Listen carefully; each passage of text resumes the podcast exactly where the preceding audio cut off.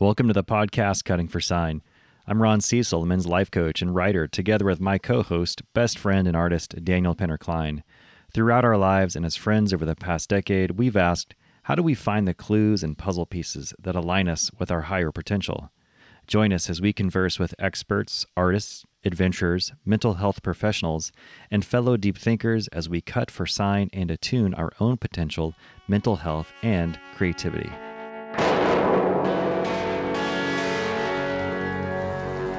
Bad white men call him the devil. The Yavapai call him eyes like the sky.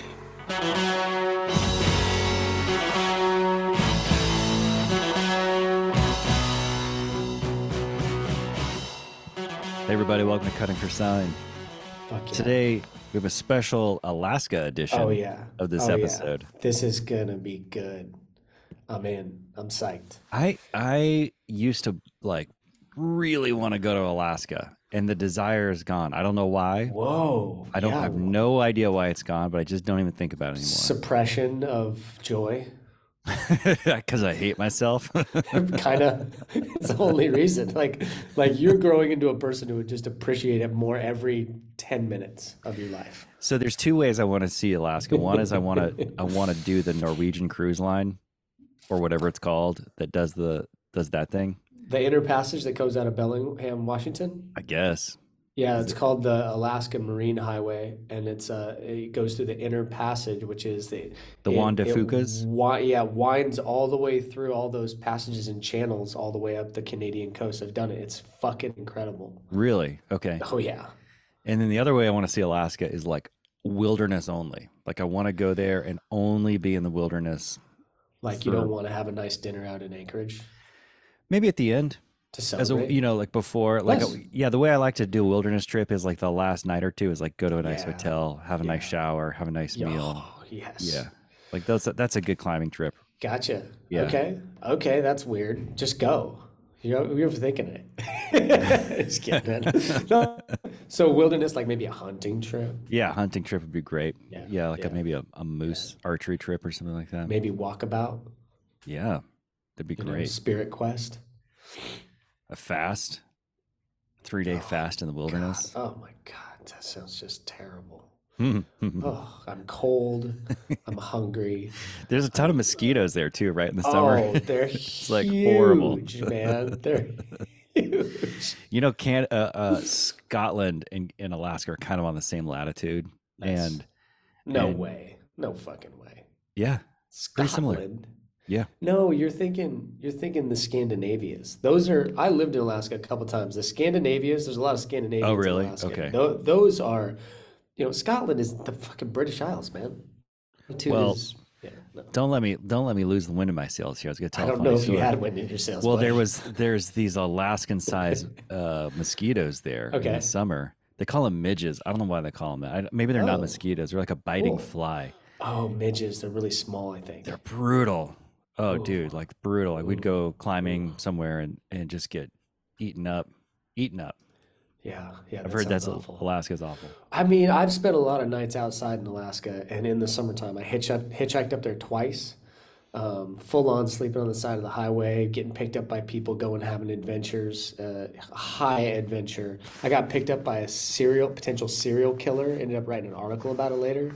Why do you think he was a serial killer? Okay, because a couple reasons. First of all, during that summer, there was a serial killer roaming up and down, or somewhere around that time. This is the early aughts. And this is like in Canada, like the highway yeah, that goes exactly. from Vancouver, Yeah. BC, up to. Yes, yeah. There's a couple one. There's the Alcan, and then there's the one that's the more more coastler. But and so I got I needed to hustle up there. I was going up there for a wedding, and I get picked up by this uh, trucker, right? Mhm.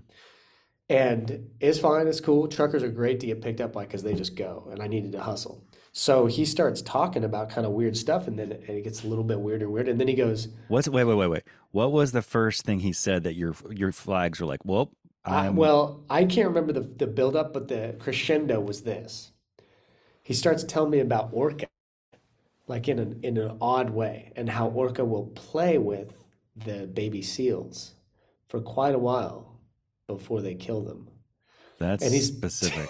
it That's was real really specific. specific. I mean, it was there like a build up to this where you're like, Oh, yeah. hey, what do you think about bear? Like, like we No, talking about no, it animals for a was- while. Non sequitous, exactly. It was didn't fit the conversation, nor did his tone. And so I was like, and then you know, I've just been, I've just been hearing by other rides all these stories about this serial killer. I was like, oh, but I really needed to get to Alaska, and so I was like, I was like, I, I'm gonna ride this, and I ended up spending the night in his. In like going for like two days with this guy, and it, and he had lost a son, and it was very clear that he was working his son stuff out with me, and Whoa. weirder and weirder and weirder, and I was like, So you slept in the cab with him? I did. I spent two days within that truck with him, Like in I the bed with very him? bold. In the back? While he was driving, I would take naps. I don't remember. I'm exaggerating a little bit about the two days, but it was like a full day, a day and a half. And then, and then he, I let me just put it this way: it felt like, in retrospect, because then he takes me out to breakfast, and we have this really odd, awkward breakfast. Like he, I was like his son, but he was like, "Am I going to kill my son or am I going to love my son?" I don't, and and then he goes, and then at the very end, I got the distinct feeling that I had just escaped being killed by a serial killer. And then I went went back home and I ended up writing an article about it. I'll send it to you sometime for the school wanna- newspaper. I want to see.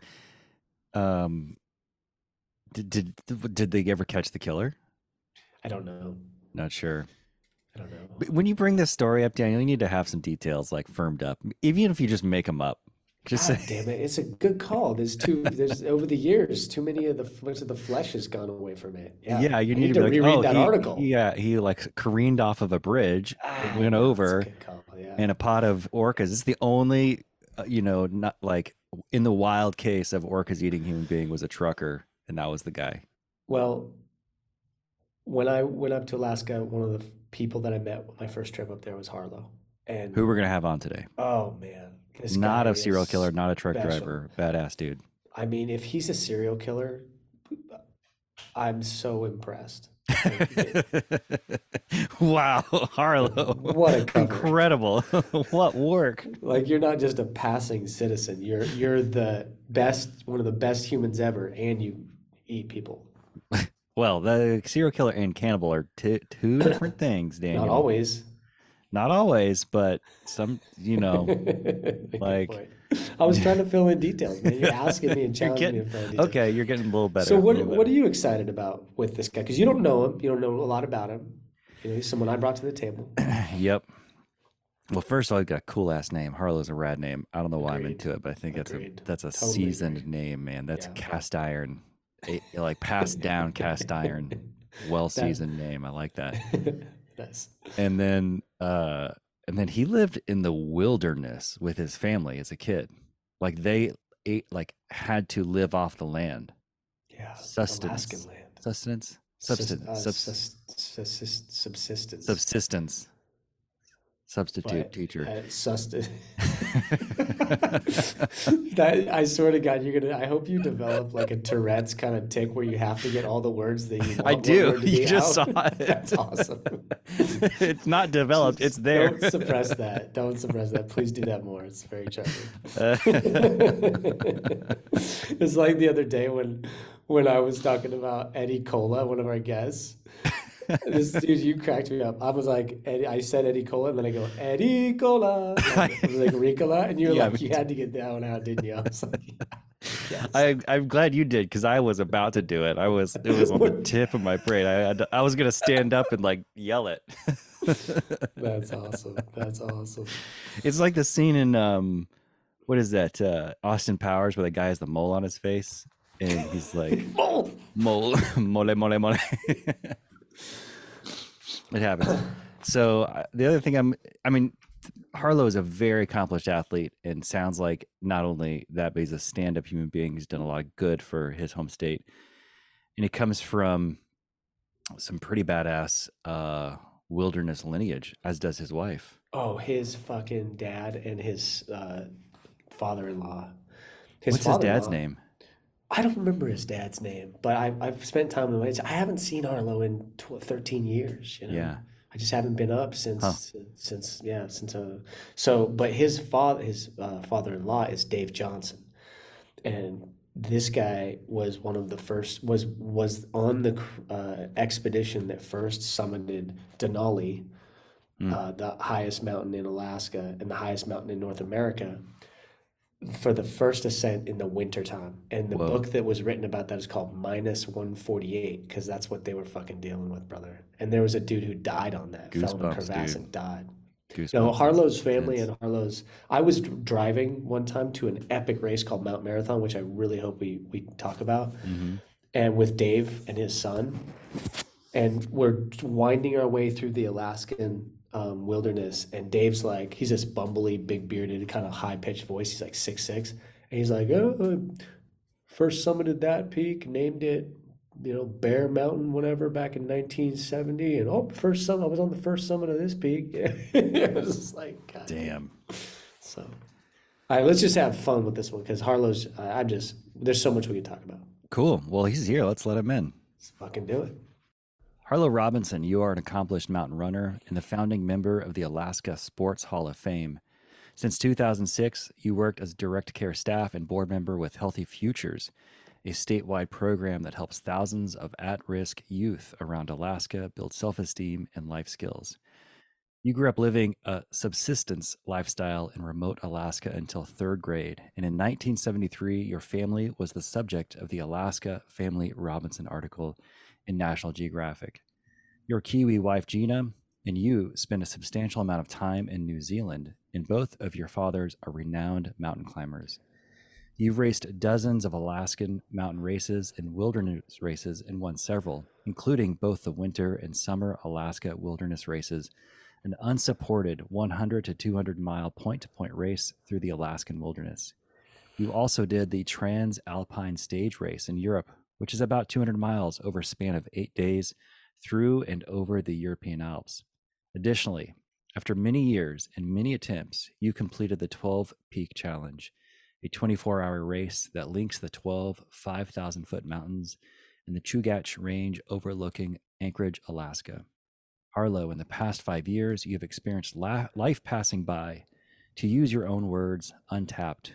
And so, in that time, you've changed some of your personal paradigms. This effort required acceptance, commitment, a new level of honesty with yourself, personal vulnerability, and has revealed wonderful and surprising layers. Harlow Robinson, welcome to Cutting for Sign. Hey, well, it's great to be here with you guys, and Hell uh, that was quite an introduction, man. It made me uh, stop and uh, reflect on. Uh, made, made me tired just hearing about all that. running. Not what I was going to expect you to say. Awesome. Uh, it made me stop and was look. exhausting. Exhausted. I'm really. I was exhausted listening to that. That's fucking great. You know. You know what? uh, One of the things that we do for our guests is you can also have that for your epitaph if you need to. Like, put that up there. yeah. Well, I, you know, Dan, Dan asked me to just kind of type up a few things, and I felt a little self, self-important or self-absorbed, and then I was like, well, here's some bullet points, and then I just kind of went with it, and then I like, oh man. and then Hopefully they gave Dan me seven pages. Too like, full oh of my myself here, but it was God. it was a fun exercise to kind of let nice. what were the flashpoints of uh, my my life so far, and that's kind of what I I think those were the big ones. You know, it was kind of an emotional experience uh, because uh, so there's a compliment I, I I've been saying about you for several years. I don't think I've ever told you, which is I have this like morbid part of myself that imagines being stuck on a desert island in all kinds of situations and then what life would be like. And part of me really wants that to happen. Like what kind of foods would I bring? And one of the things that I think about is what type of people. What if I had to have like five people to hang out? You would be one of my five people that would that I would choose to be stuck on a desert island with. So Wow. do with that what you will. Yeah, no, that's nice, Dan. I don't know, man. You might want to pick someone with more meat on their bone. Yeah, I was gonna say the same thing. He'd eat you immediately, Daniel. well, no, that's a that's a nice compliment, though. I, hopefully that never happens, but um, I like the, the idea. you know, uh, part of the reason for that is is you. I knew you at a really influential time in my life. You know, like those early twenties. Um, I was doing a lot of changing and reflecting and transitioning from being a pretty obsessive distance runner and a pretty wounded soul to um, you know, just to something that that can live life and survive and thrive a little bit more. And so, I, you know, you, I've stayed many nights and weeks at your house and and spent time with your family, and you've just been uh, a really good influence on on me, man. Yeah, thanks, Dan. That was really great to know you in that time, and you know, I could tell you're going. I mean, you were very open. That's one thing you you probably still are very open about your stuff you're going through, and um, you know, I was just not too much older than you and had gone through similar things myself, so Yeah. you know, had a lot of empathy and so it was easy to open, open our doors and say, just you know, take some time. Yeah. Mm. Yeah. And, Thank uh, you, man. don't stress too much. Let's get out for a run. And uh, you know, sometimes I feel like young people don't feel like they have to figure it all out in a in a short period of time. And It's true. hopefully I helped you give you some space and maybe a little time. Yeah. Yeah. You know, it'd be great is to come up sometime and celebrate some of the uh, fruits of the labors of life. You know, I, I Yeah. really miss miss you and your family. That's every once in a while I have someone on the podcast, or we do. I invite someone selfishly who has lived the life that the type of life that we focus on and we uh, learn about and are curious about with this podcast. But also, it's it's just a way for me to spend some quality time with someone I really miss. And, uh, Daniel, why is your mom on the podcast again for the third time? yeah, exactly, because I'm a not a son. yeah. So, no, we'd love to love to have you back anytime, Dan. There's always a always space. well, these days I travel. I make travel work travel. So uh, maybe I'll I'll have to do some pitching for guests in Alaska and and uh, sell some art up there somehow, and then I'll come up and, and call it a business trip. That that sounds good. Let's do it. As a matter of fact, I think the last time you were up here, you were you were coming up for the no, the uh, theater um, the conference in Valdez, right? Yeah, yeah, the Last Frontier Theater Conference, one of the more That, unique. that was the last time you were there, Daniel. dude, 2010. Can we get into that a little bit? I mean, we can get into whatever we want, but the last time I saw Harlow was one of the hardest was the hardest day of my life. I mean, undoubtedly, we're we're Yeah. uh, to I don't know- listeners to listeners who don't know. I, I don't want to like uh, Go ahead. pop the you know crank the jack in the box here, but you Yeah, you had a you had not you had what equates to as strong of a mental breakdown as a human can go through at the A end of hundred that trip. percent. Yeah, experienced the induced drug-induced by induced by break. some psycho some some pot pot brownie, Yeah. which several. yeah. Whoa. Okay. Yeah. By the way, dear listeners, the only time in my life that I've ever wanted to be like unhigh is after eating some edibles. Like they're very strong. I feel like the brownies are are you know one of the most dangerous drugs out there because they you know they seem so harmless. I think maybe and they Yeah. taste so good. Uh, exactly. There's that that whole issue with the lapse, and you know you're like, oh, I'm not really feeling anything, and um, Well, so you eat some more. You eat some more, when- thinking like, Yeah. oh, this is. I don't feel anything. I'm fine. Plus, when, as I understand it, uh, chemically, your body, your brain and body metabolize eating marijuana in a way that's similar to psycho uh, to a psychedelic. So it, it it and that's what I experienced. And anyways, we don't need to get into the details of that, but um, long story short, I had something that drastically changed the direction of my life happen um, on a particular day in 2010, May 24th, 2010. And and then I got through it. It was a several hour experience. It was diagnosed later as a drug induced psychotic break. And it it I was sure that it was going to take me out. I just couldn't. I, I we've talked about it on other podcasts, so I won't totally go into it. But what's crazy, uh, Harlow, is that I was on my way from Valdez on a the five hour drive from Valdez to your house was when that that happened because I took the marijuana brownie to cruise through uh, or several brownies to cruise through the enjoy the drive with a friend of mine. And so, and it took about five hours for the whole thing to get through.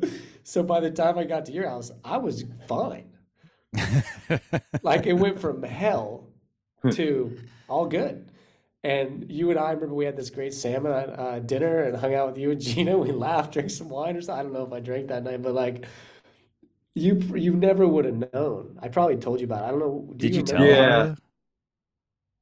I, I feel like you know this story is familiar. Um, yeah, and I, you, you- I- and I, I'd be surprised if you didn't share unless you were self conscious about it or or something. But um, yeah, no, I I, I re- recall that Dan. that that day ended up within a couple months causing my mother's by hook or by crook my mother's 27 year old uh, murder case cold case to be reopened and it, it took the inner contents of my life and all all of this story of witnessing her murder and her body never being found and and I did this all happened when I was four years old, which is a really interesting, as you would know, having raised a couple of you know a few children, is such an interesting twilight time of understanding what's going on in the world. You're very awake, but you're also you know not going to probably remember most things. And it just took this whole identity that I had and, and exploded it out into the world and ended up being the greatest adventure of my life. It was unbelievable. It led to really good things, but the catalyst the initial thing that happened was was that fucking day. It was the last time I saw your face in any type of Yeah. person. Well, I'm actually really uncomfortable. Can we end this call? Harlow, we're actually doing a project with uh, a, another podcast uh, uh, group down in the Bay Area about his story. I mean, this is it's a, it's turning into quite a quite an ordeal. So we may call you call on you again. And the as an guy- expert eyewitness. The guy that I drove with, who gave me the brownies, who won't talk to you anymore. winged- no, who winged me through the experience and was an angel in a lot of ways. yeah. I've been in con. He's still up in Alaska. I've been in contact Oh, with him really? relatively recently. Yeah. yeah. Because I for the podcast, I was like, "Do you want to come on and potentially be? You know, tell me Mhm. your what do you remember?" He has a totally different memory of it than Oh, I do. wow. Oh, yeah, it's wicked. It's wicked. But Oh, wow. anyways, all that's neither here nor there. That's that's a. I just you know that was a big a big day, and it was the last time I saw you. But um, I'm really curious. It sounds like your life has changed quite a bit since I knew you last, and I was a little confused about what you do and it had done for uh, working with troubled youth. Is we've had a couple people on here who have done that for their careers and their lives, and yeah, just catch me up a little bit. Where are you at? What's going on? Sure. Yeah. Well, you know, I was in in social work for oh, about 15 years, and um, now I I work with all all youth. Um, Oh. you know, my, the the program that I I founded. Um, you know, like you were saying in the intro, a, a nonprofit, and, What's the name of it again? Well, the Alaska Sports Hall of Fame is the nonprofit, but then Hmm. within that we have a program and and kind of like you know I've always been involved in sports and I always seen um, and known there's a real positive positive values to sports, not not just for people that are elite athletes or become professionals or coaches or anything, but just kind of to instill um, you know life skills, you know, learn skills that translate to life. And uh, so I wanted to start something that could really promote that. And um, so when the Alaska Sports Hall of Fame was established, we um, we built this program called Healthy Futures up um, to uh, now it's a, a statewide program where it, you know, in short, it just encourages kids to be active. And um, you know it's primarily goes through the school system and um, kids can complete activity logs. Um, we connect role model athletes with kids through you know going showing up at events community events assemblies and stuff like that so Man, what you know, I followed uh, the Alaska Sports Hall of Fame. Like it pops up on you know on on the socials uh, pretty often, and what a unique thing to have started that must have put you into so much contact with interesting people and it sounds like also be a platform for you to do some good in the community that's just what a what a great little move you know what i mean like i love when people Yeah. like this podcast you know it's just enriched our lives Thanks. so much I got to say, you know, you know, like any kid I, that was in sports and involved, I I idolized some athletes growing up. Some of them Alaskan some you know more universally known but then you get Thanks, to a certain Robin. age and you realize they're just humans and um, you know and yeah. and i had a i had some apprehension about doing any of this because you know I, I i didn't want it to be just about putting plaques on the walls and i really didn't want to induct an asshole you know yeah, yeah. Oh.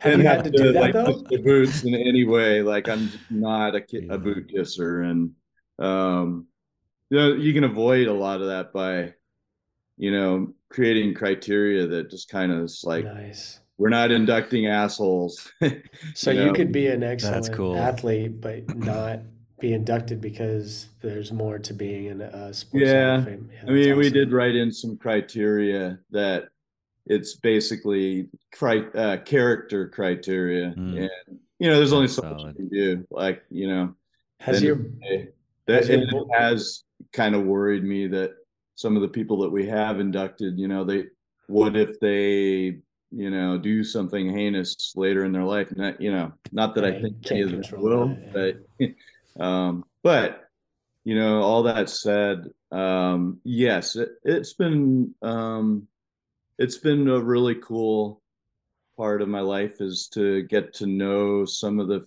famous Alaskan athletes. Um, some of them I consider friends now, and and I will say most of them have been other really amazing. Uh, we're having an earthquake here.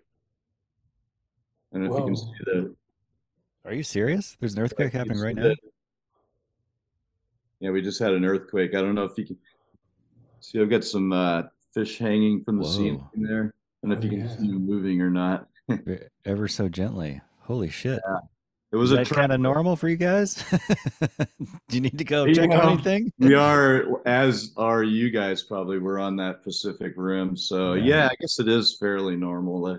One of the most, the strangest moments of my life. I was going to school at UAA, University of Alaska Anchorage, and I was up in the library, and the library just was started swaying, but it was so, it wasn't like jolting. It was this earthquake that was just this really gentle but like queasy almost.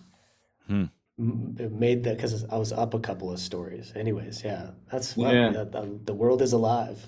Yeah, yeah. No, it's uh, it's cool. I, I I don't mind the tremors. I actually kind of enjoy them. It's just when they, you know, when the picture frames start falling off the wall, that's when you you should probably start getting well, you you know, living in Alaska, and we don't need to get into this like the kind of obvious, you know, uh, little conversation just about how amazing Alaska is and interesting. But you've you've been frontline to quite a bit of uh, nature, and I was curious when you're roaming out, if you're spending twelve years bringing kids out into the wilderness to some extent, have you had some run-ins with them with with bear and all that?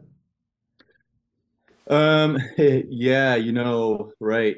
In the my my I think the uh, statute of limitations is passed. So uh, when I worked with, I will say, you know, I, like I mentioned earlier, I was I was in the world of working with at-risk youth for quite a while, and I was not qualified for that work. Um, I know in retrospect, uh, the the population that we're working with are, you know, kids that many of them have had severe uh, abuse and neglect in their past. And, um, you know, when you go through the interview process, they, you know, you got a college degree, you know, you, you check a few boxes and um, you get oriented up and two weeks later they're turning you loose essentially with, mm. um, you know, with, with kids that you, you, can't even begin to comprehend or know how to to uh, work with them in a therapeutic way and at least that's how it was for me at the start and uh, but i you know but yes i i did um i did go on to learn a lot and i and i started this um outdoor based um experiential program for for teens and younger kids. And and yeah, we did get into some um, to answer your question, Dan's. We got into some um, semi sketchy situations. None with the bear. Um, I do remember um, moose. Um, moose can be um, just as dangerous or or more so than bears. They're they um, they get ornery and then they charge. Hmm. and in the the school of of thinking with um, moose encounters is you get behind a tree. Um, of course, if you're a group with a group of twelve kids, and there's only a couple trees around, you know, you start realizing you start throwing Moose- elbows. Moose is going to have easy pickings of somebody. And, uh, so yeah, You're like, uh, we know that you checked some boxes, Harlow, but you threw three kids into the pathway of a charging moose to stand behind a little itty bitty You're right. sapling for yourself. It's- Yeah, So, um, it reminds me of Dan Bigley. yeah. Uh, so Ron, this guy, well, why don't you tell the story? Uh, I think you, I, I don't know the details as much. Yeah, yeah. I probably could have put Dan Bigley on my um, on my um, list of bullet points. As a matter of fact, he would be an amazing um, podcast guest for you guys. Sometimes he, he um, one of his side hustles now is he travels around the country and, and does um, does talks, um, and he's a phenomenal Hmm. Speaker. He really is. He's he's tremendous. But uh, when I first met Dan, um, I hired him um, to work as a um, a direct care staff with kids, like the the same kids Oh. I'm, I'm describing. Um, I went on to kind of supervise this program, and he uh, he was just this young. Uh, we called him the Golden Boy. Actually, he was, uh, he was just uh he was he had golden hair but he also just had a golden personality. He was just uh you know those those types of people that just like exude um positive energy Yeah. and um everyone he touched you know in the workplace he'd spend just as much time talking to the the janitor as the CEO you know he, he just like everyone he just rubbed off in a positive way on everyone. And um so uh, he was um he'd been working with us for six months or so and um he went um he'd go fishing every night he loved to fish and he he drove down to the kenai peninsula one night after work and um, um got mauled by a grizzly bear What? and yeah, it was. Um, it, it, it- I just happened to be in Colorado at the time for a wedding, and um, I was on the plane coming back, and s- got talking to someone. They said, "Oh, I was just on reading on CNN. There's a, you know, a bear mauling of this guy up in Alaska." And I was like, "Oh, wow, geez, that sounds bad." And and then um, I looked, and it was, you know, it was uh, Dan, and so Did he, did he survive?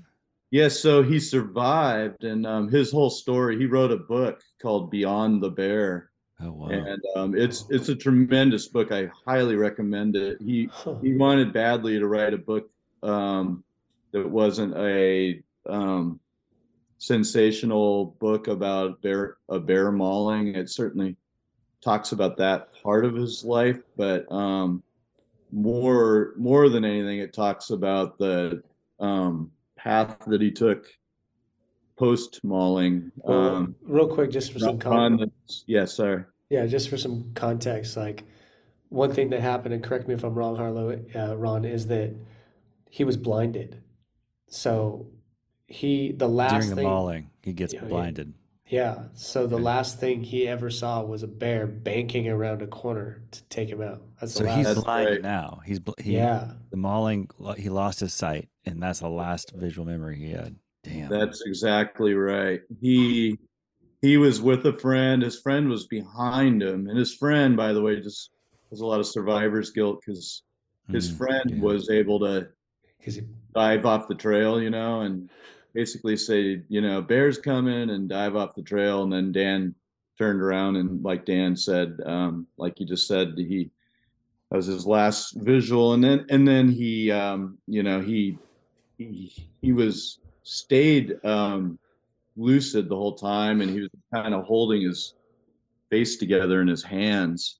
The, the bear had basically put its mouth around his head and um, shook him around and whatnot. And and he had, you know, I, I he had something like four of the seven arteries going to to the head, and I I I might be misquoting this, were severed, and you know, Oh. lost a lot of blood. But he was he was a trained EMT, so he was he stayed um Mm. you know he didn't go into shock he stayed aware and he was actually walking his friend through everything he's like you know i get my sweatshirt and let's you know let's apply Wow. pressure and holding everything together and he i think the most kind of poignant moment in the in the um the experience that he shares is just that he knew it it would be extremely easy just to lie down and bleed out basically That's right. and um and he knew that he'd lost his eyes so he said he just went through this really intense moment of um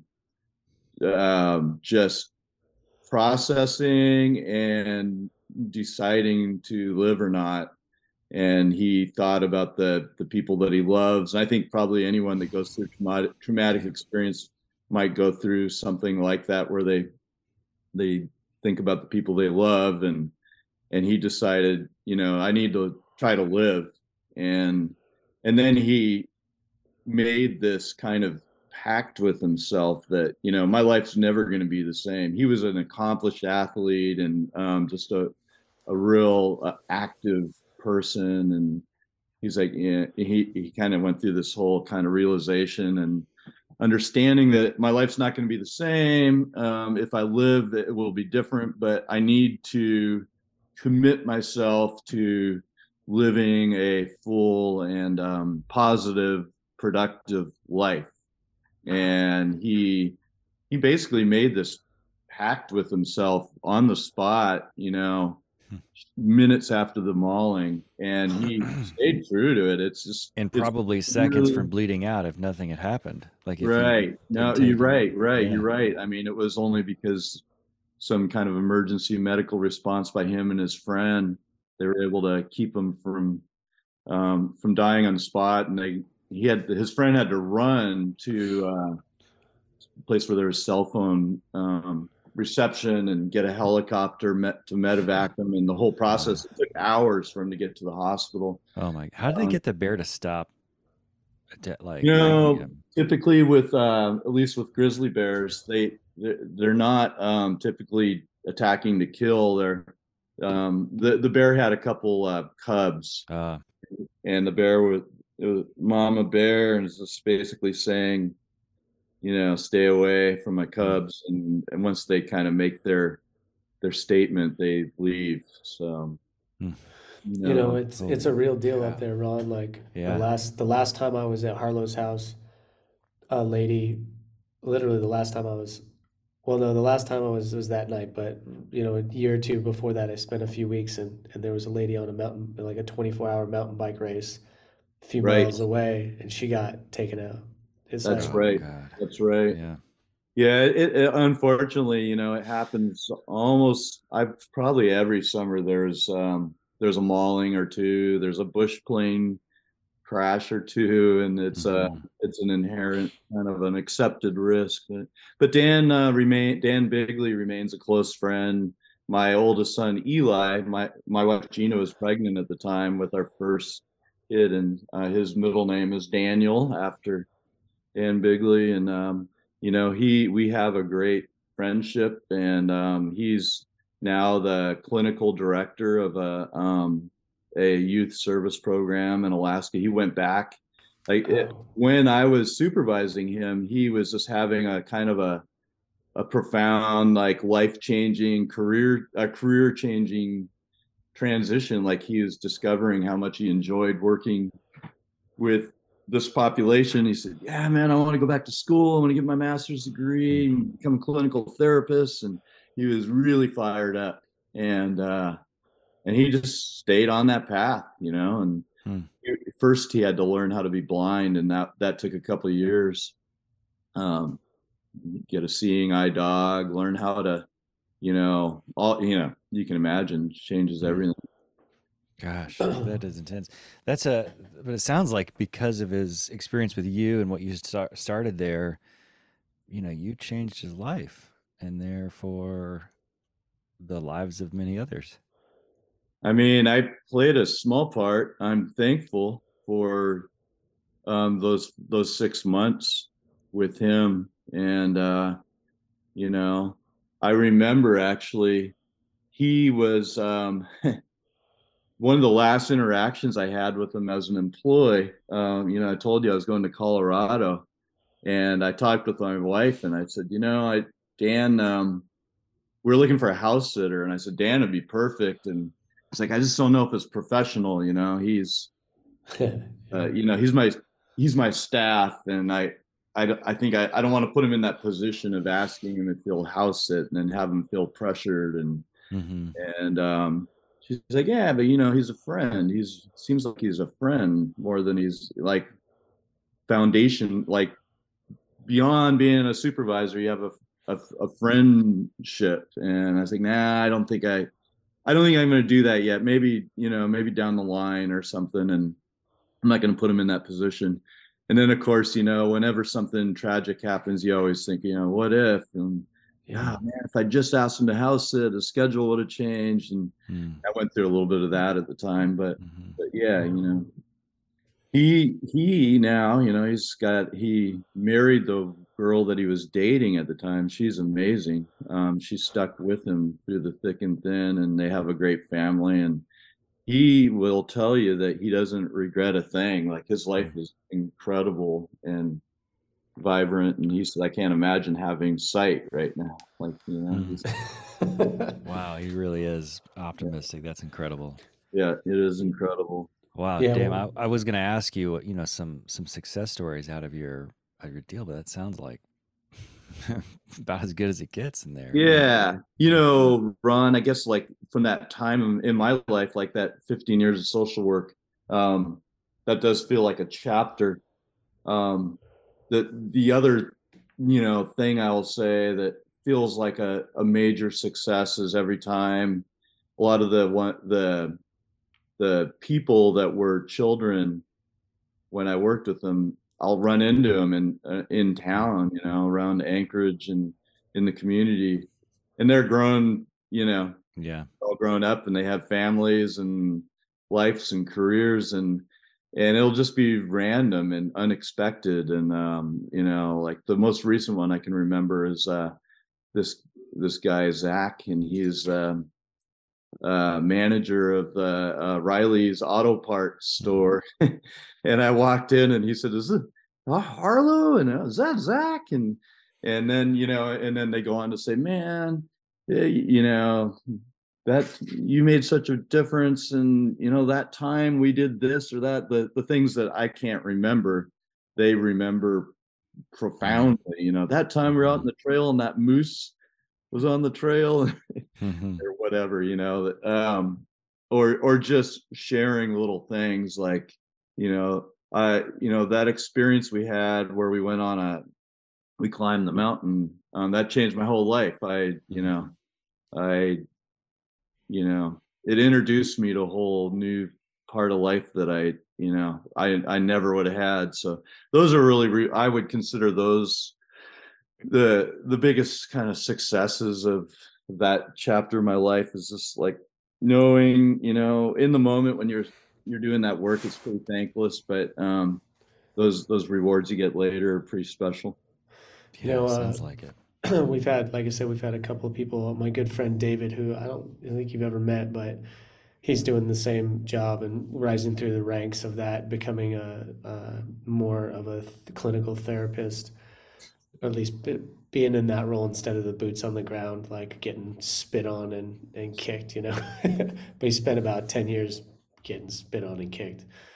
And, uh, you know, he, well, it's been amazing. I lived for three years with him while he was going, while he was coming home from 12 hours of helping a group of 10 plus or minus kids get through the day, you know, keeping them safe, consistent, predictable, you know, providing that environment. And I got to see him change as a human and how learning how to take care and provide a safe, consistent, predictable environment for these these little humans how that affected how he takes care of himself and and others in other circumstances and it was a pretty clear trans, um, transformation in him and how it changed the way he spoke and the, how it changed the way he treated me and whenever there was conflict with people around him that not having to do with work those skills would still come in and they they really enriched his life and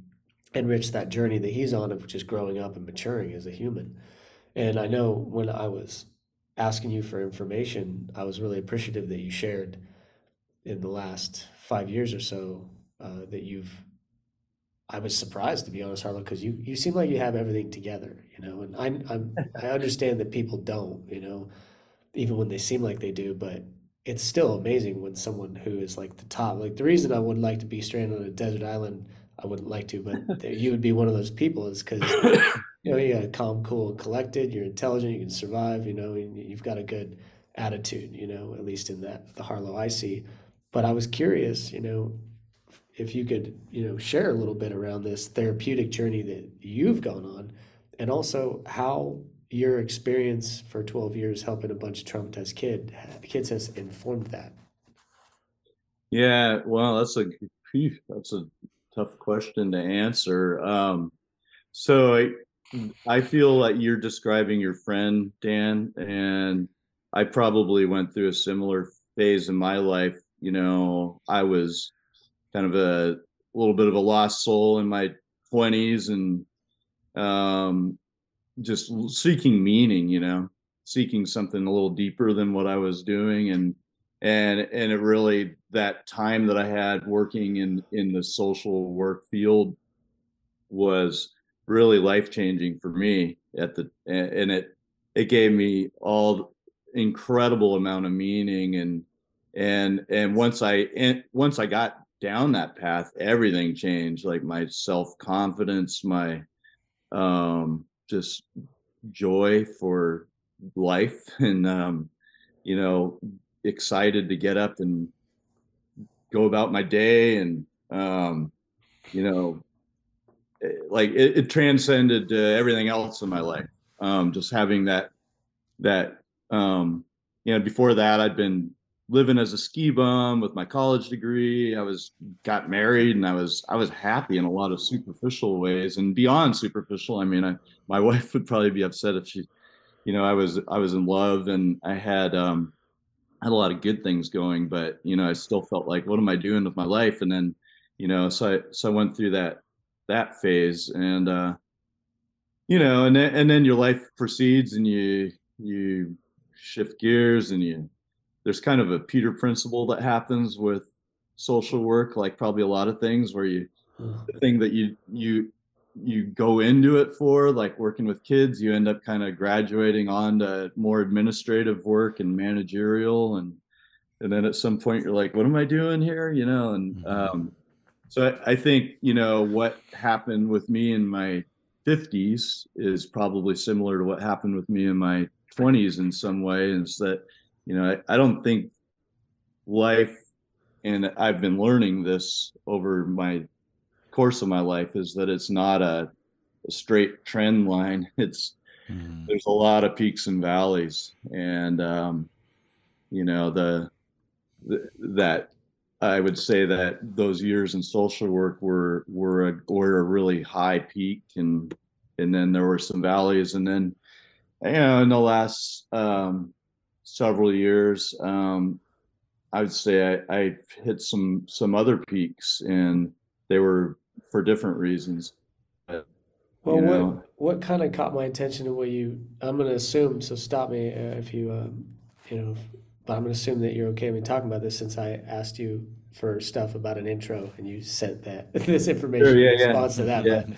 But, this is on the record information. but you Absolutely. were saying you were talking about and I actually don't. This word is like kind of got some baggage now, but that idea of vulnerability. So, mm-hmm. what is vulnerability, right? What was honesty? Um, you know, it's a it's a version of honesty, but also an ability to share what's really going on in oneself with other people and potentially the world.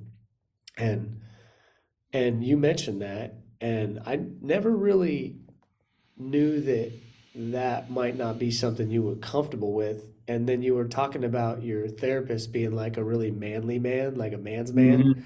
And you're like, if this guy can be uh, vulnerable, then I can. And I, to be honest, man, I was surprised to hear that from you because I didn't ever see those those being hangups of yours. But Yeah. but I understand that we're all all kinds of different ways that the world never sees. So I was hoping you could speak to that a little bit. Yeah.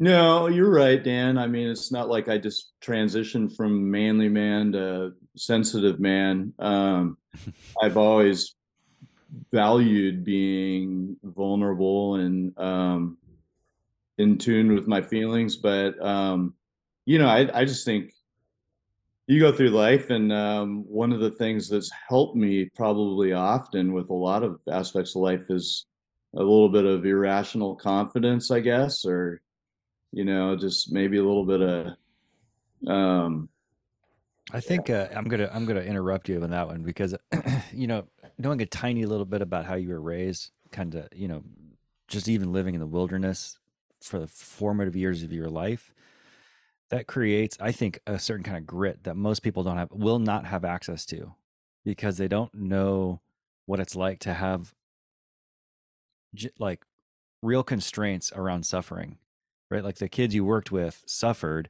there was no constraints around that suffering. It was it was trauma. It was yeah. victimization right?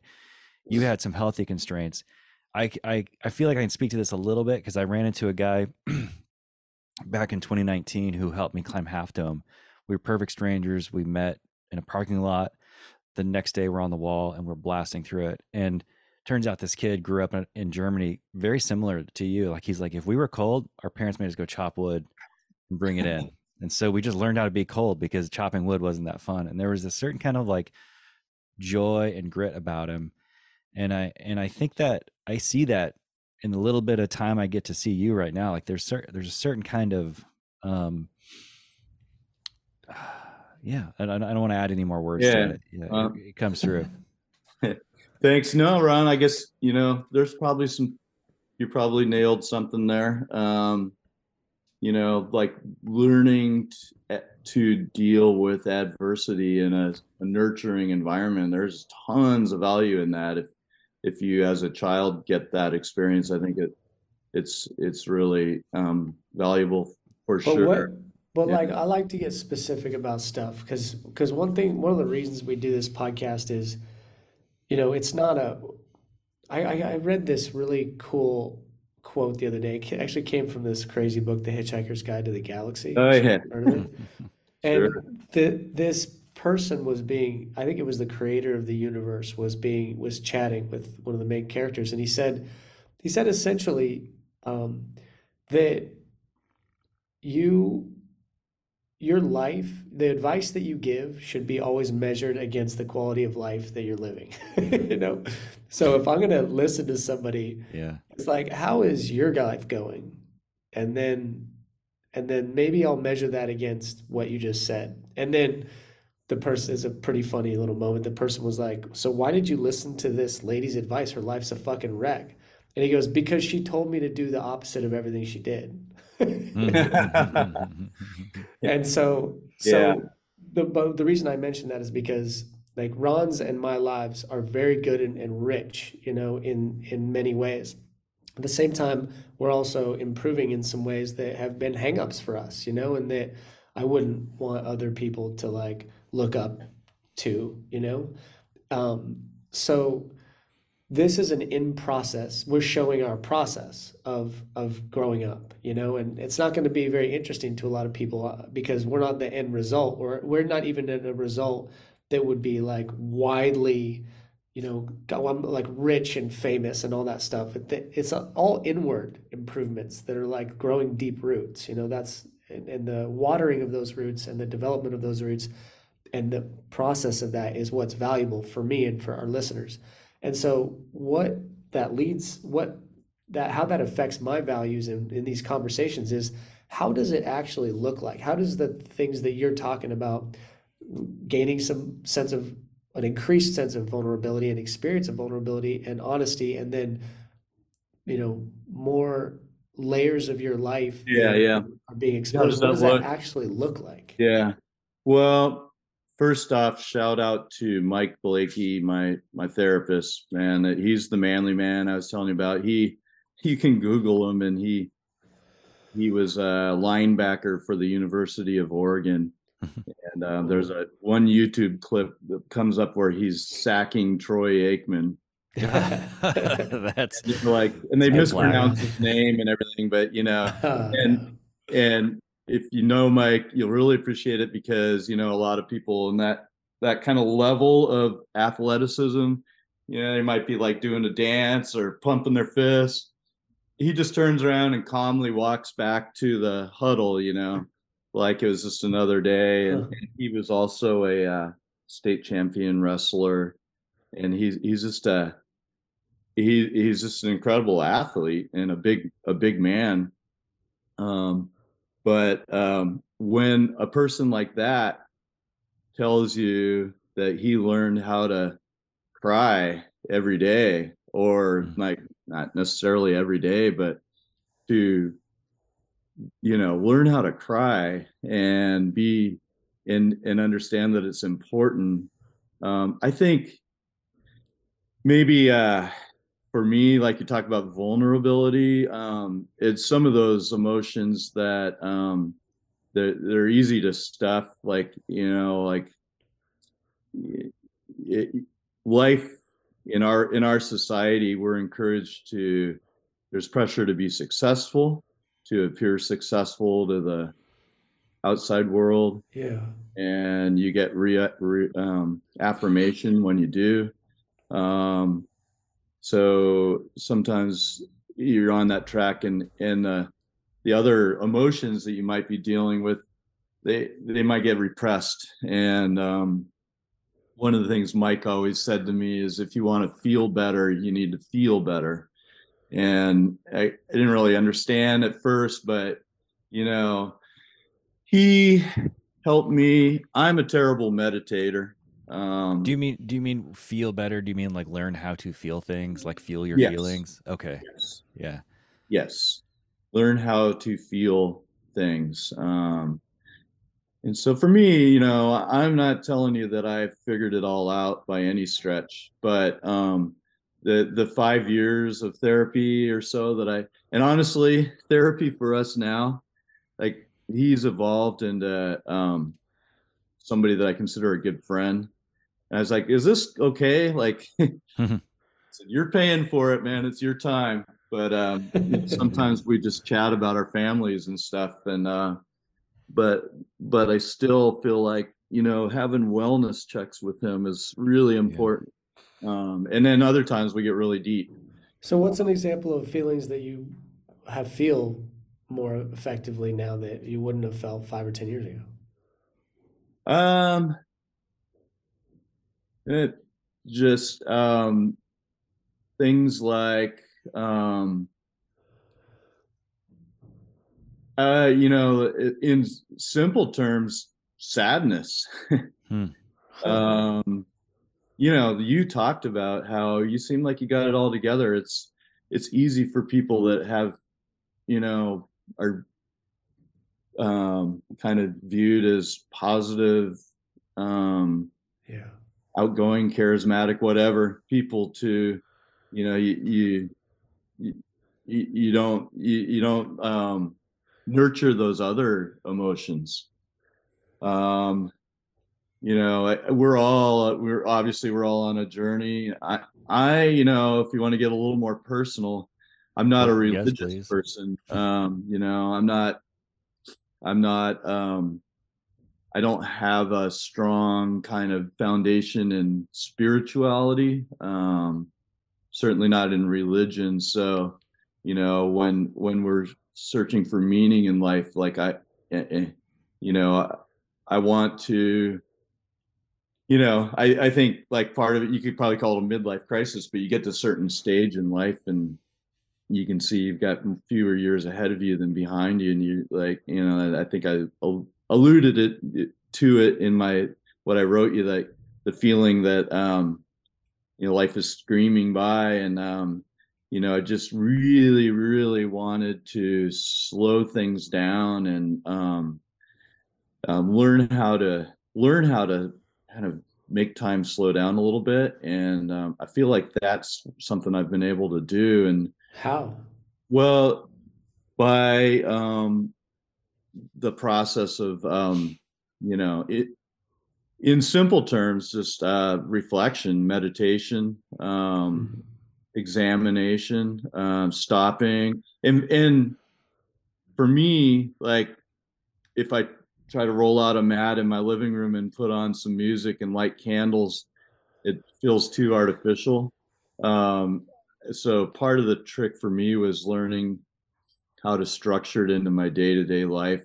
Um, we have yeah. these micro moments. Um, you know, you're you're in your car. Um, at a stoplight. Like, so one, that's one of the things that I've learned is um, find little moments that trigger, like, uh, trigger you in a good way, or they're cues. Um, and like being at a stoplight, I, oh, hey, I've got a couple minutes. Let me um, examine it and think about um, the feelings I'm having. Hmm. Um, yeah, I, just, I think it just becoming more uh, emotionally articulate. Um, uh, so I like being, I guess, maybe curious, um, learning to be curious and making time to be curious. Because um, what that, how that manifests, you know. So I'm a father. I've got two sons. One of my fears is that they grow up and leave, like the Harry Chapin song. Um, you know, the cats in the cradle. Yeah. grow up and yeah. leave, and, and then you're like, oh, we, I missed, I missed that opportunity, and so you know, I, I, those stoplight moments or whatever it is, or other moments like those little moments in life between things that come up all through your day. I stop and I um, reflect and and examine. Uh, I learn learning to be curious and examine what it is I'm feeling, and then the other part of that is to act on it. And um, so that's the hardest part, really, is you know um, to have the courage to tell your son, "Hey, you know, I, you know, I really." Um, I don't tell you this enough, but I but I really love you, and I um, mm. you know sometimes i'm not as you know I, I wish i were stronger in providing you this or that or or these moments and i'm i'm using my son as an example but it could be anyone in in your life that you care about your your spouse your your friend and what was it what was so it? those moments i think yeah. in the past dan you know i i maybe a little more cavalier about those things and i i mentioned the the term irrational confidence i mean you know, mm-hmm. yes, I certainly was living life as a caring person that um, st- tried to be sensitive to other people. But when I talk about layers, like that's just that's to me, I feel like I'm learning to be more authentic, and sometimes it's it's it means you know sharing my my weaknesses and and revealing my weaknesses as as as well as my strengths so. What were a couple of the things that that were the cues and clues for you to realize maybe therapy is something i need was it something you know going on your per like interpersonally was there like a, was there like a strong uh thing that was going on in your life like marriage troubles or something like you know, probably more of a slow percolating than uh, like any kind of defining moment, other than eh, ironically or maybe not eh, coincidentally. Um, I just turned 50 that year, and I also. By the way, uh, you look like you're about 41. Thanks, man. Yeah. Yeah, seriously, you haven't aged a day since Alaska living. I was thinking that same thing. Cold water therapy, eating wild game. Yeah. Climbing mountains. Here, check it out. I don't know if you can see Dan, but there's some. uh Yeah, there's the mountains out the door there. Incredible. They're still there. uh, yeah, no, Ron. I think um some of it might have been a just classic midlife crisis. The these milestone things. Oh, 20 year my turn 50 and have my 20 year wedding anniversary in the within the span of a of a month. And um or within a within a year's period anyways. And um you know i think you just kind of want to take stock and it, but there'd been a kind of a slow percolating feeling of like yeah going through the motions here. But i will say kind of like you're talking uh uh, alluding to Dan that hey, you know, you you've you've been doing you, your life is doesn't seem that bad, and and my therapist, I came in with this like I just want to rip it all down and start from the bottom and and build it back up, and he's like, oh, be careful, careful with that. It seems like you got some good things going, right? Like you know, you, let's let's just take this slow, and I appreciate that because. Mm I think when you're in, um, you know, I, I can genuinely say I was depressed, really mm-hmm. depressed. And that's a, you know, man, well, you can do terrible things or make some big mistakes when you're depressed. Mm-hmm. So, um, so you would like, you were like in a place where you wanted to, when, and I, I don't, I like when people say I want to burn it all down. One of the things I talk about with my week is like, I'm putting in like 60 hour weeks right now on an art on on art, which is a lot to be doing for an art show. And by the time the weekend comes, I was telling a friend that that therapy that other therapist, my friend David, I was telling him like I, I want to burn it all down. Like by the end of the week, what I just mean is like, I want to blow off steam, become present, and kind of have a reset and there's that version in life you know too where you just want to like move to a new city and not be in a relationship that you've been in and have a new job and and go somewhere where no one knows you. These are the, how that might look like for me but i think there's a little value uh, at least in i'm curious what would have burning it down looked like and have you have you been able to not be so extreme with any adjustments you've made in your life but still have a reset? Yeah I feel like, well, I took care of some of the immediate, like, you know, go to go along with being fairly deeply depressed. Um, I was sleeping terribly, really terribly. Um, and sleep had been a challenge for me. It was getting worse, honestly, hmm. over the course of my adult life.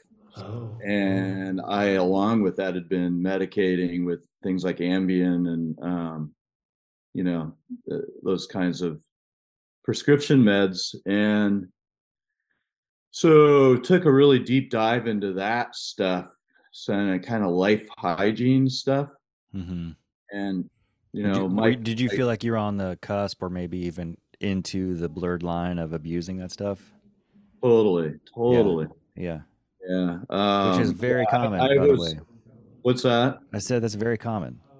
You know, um, we, we're in a world where we feel like there's a should be a pill for everything, and oh, yeah. and I was victim to that. It all started with my racing career, and I'd get anxiety before a race, and then I'd get I get anxiety over not being able to sleep, and and it, what I'd end up doing was self sabotaging my my performance. Hmm. I went to the doctor and was like, I just want something to knock me out. Uh, okay, try this Ambien, it'll do the job. And then hmm.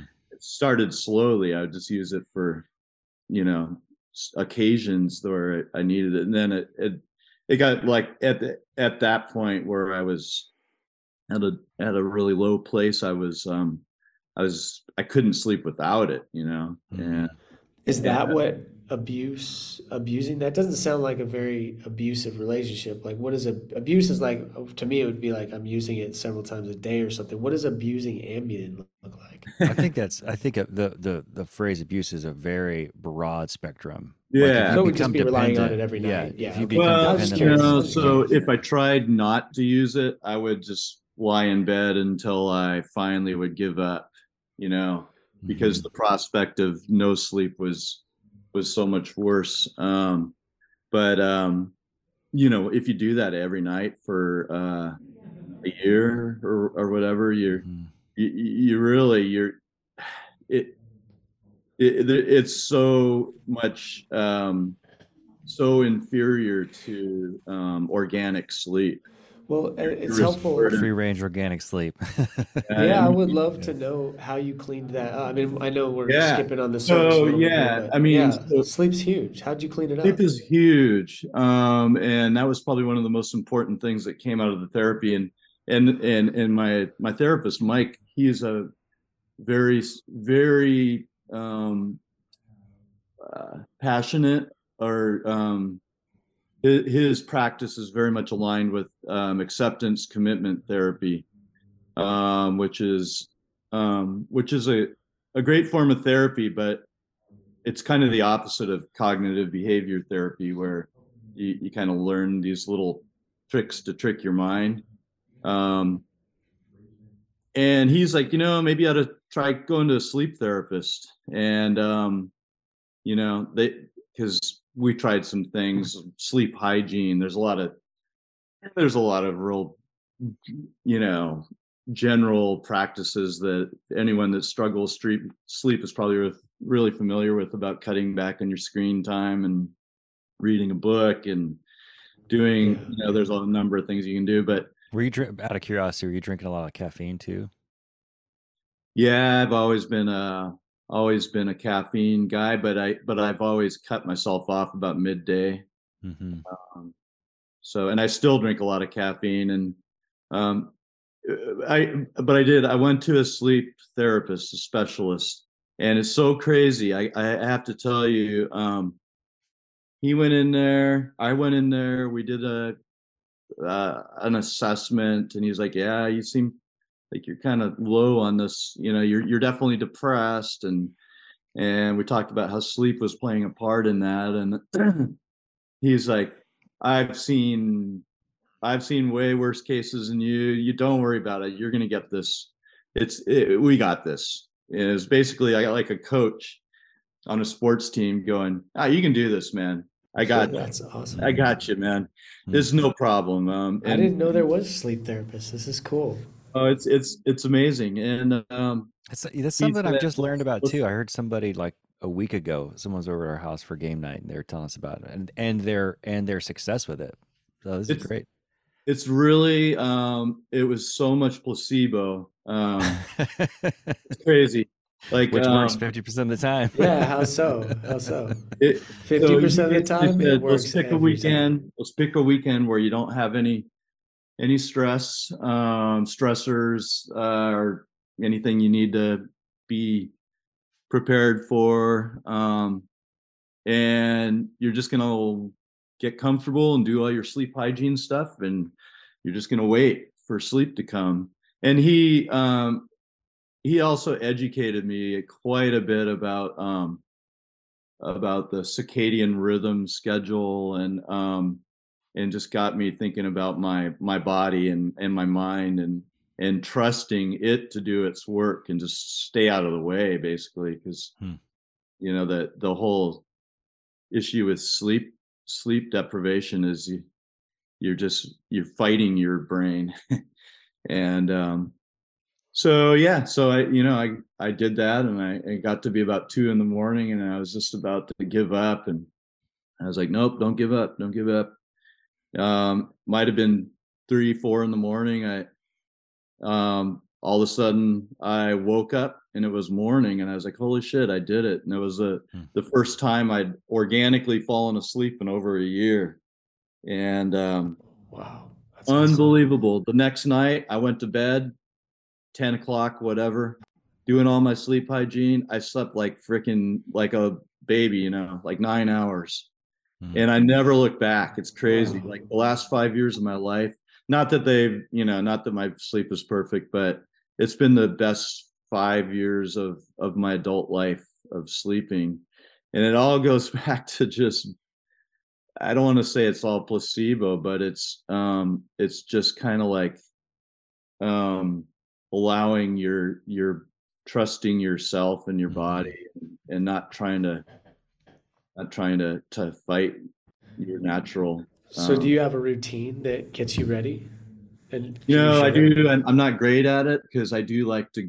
I am kind of a night owl, and I like to go surf the web a little bit at night. And um, so I, I need to be better But the one thing, Dan, that I think has made a huge difference, I I was always a as a young adult and into my early 20s i read a lot of novels. I just i was an avid reader and um and then as i got older i was i i got more into nonfiction you know survival stories um and just like you know i go to bed and i might read a little magazine article or something. Um and that was one of the the little sleep hygiene tricks um, that I picked up and I really held on to. In the last five years, I've just gone back to reading all the classic novels that I never read, mm-hmm. um, new books. Um, just like I've always got a book by my bed and I escape into whatever it is. Um, and that'll put you, that also puts you to bed though. It just helps put me in a really good place. Um, huh. Yeah. That's awesome.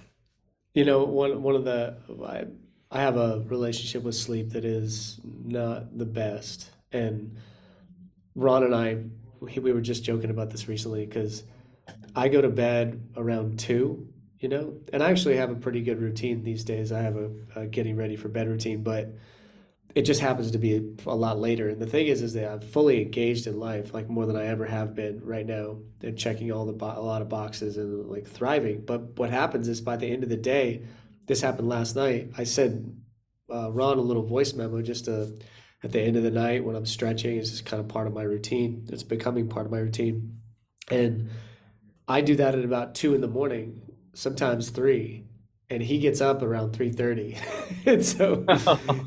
and so we have this. He's giving me shit. He's like, "Yeah, I, I, get up and you left me a message like 20 minutes ago." Yeah, but but I mentioned it uh, because part of my evening routine and wind down has been get off the screen but listen to an audiobook mm. and then I'll put a timer on the audiobook and go to bed, you know, bedtime story. But I think it actually keeps me up, mm. you hmm. know, keeps my brain up to some extent. Yeah. And and I've have the I get got rid of my entire library. Used to be a voracious reader, and I got rid of I had a thousand books, and I got rid of all but like three or four of them. It was actually hugely liberating. I highly recommend it to a lot of people. But um, a guest of ours was one of my favorite books called Reincarnation Blues, which I highly recommend. I turned Ron on to it, and then I've listened. I've That's listened a fun to read. it three You'll times. like it, Harlow. Yeah. Cool. And then we and then we had the author on as a guest on the podcast, and it was one of our my favorite conversations that, that we've had. Well, that got me. I in that conversation, I asked him. I saw this other book that you wrote called "The Devil uh, Up Jumps the Devil," and and I was like, I couldn't find an audio version. He's like, Yeah, there's not one. And so a couple weeks ago, I tracked down the actual book and I bought it, and it's been sitting by my bed because I was like, I know I need to turn that corner of instead of listening, mm-hmm. reading again. yeah. So it's yeah. on, man. I'm gonna do that. I'm gonna try that sometime in the next week. I'm not gonna put pressure on to do it tonight or anything, but like, it's been sitting by my bed for months, you know, for a month probably. So I'm gonna I'm gonna do that. I'll let you know eh, how it works. I suspect it's gonna wind my ass down probably an hour earlier than I would dude it's it like having a routine i i i'm not in a great routine right now but i've gone through really strong healthy nighttime routines and and it was pretty simple um but it involved like some weird ingredients and and one of those was a red light headlamp. So at a certain time at night uh my wife and i would like light candles in our bedroom to to just not have any artificial light going but I can't read very well by candlelight. And I've gone through years of like reading only Pulitzers or only, you know, classic novels or whatever. And and so I found a headlamp that I got a, a red light on, and that helped a lot because I could read, wouldn't stimulate my brain to thinking it's daylight or it needs to like, you know, produce those hormones that wakes us up. And I at a certain point I'd turn it off and go to sleep. And that was the the, the last part of that was is I used to fight sleep. Like if I would feel tired, I would like I've got to read one more page or I got to like do one other thing and I would like sit there and kind of fight it. And uh some years ago I remember I remember this thought coming through my head which was give yourself the gift of being tired and allowing yourself to go to sleep. it's like a little kid though when you they fight That's it tooth great. and nail. Big time. Big time. know? You're, it is like a little kid. My both my kids hated naps. You know, now they love sleep. They're like go to bed. They love going to bed. But they, um, man, I remember like it was like such a gift, like to like put my, you know, close my book, and you know, turn over and and go to sleep. I heard Andrew Huberman. If you haven't uh, seen him, uh, his stuff, he's a Stanford, right, or Harvard? Yeah, Stanford, Stanford. professor. At least it was at one point researcher, just a brain brain scientist guy. But his stuff seems like pretty rock solid compared to a lot of like pseudo stuff that's been going Hmm. around. Um, Andrew Huberman, highly recommend his work. Cool. He he he comes up on my feed every five fucking you know scrolls. Like he's all over the place, and and I think the world is loving everything we're starting to learn about the brain. You know, it's just it's so great. And he he had this one thing where he goes, if you wake up at night and you turn an overhead light on, particularly if it's that cool cool fluorescent light, the melatonin in your in your system goes away almost instantly. Oh wow.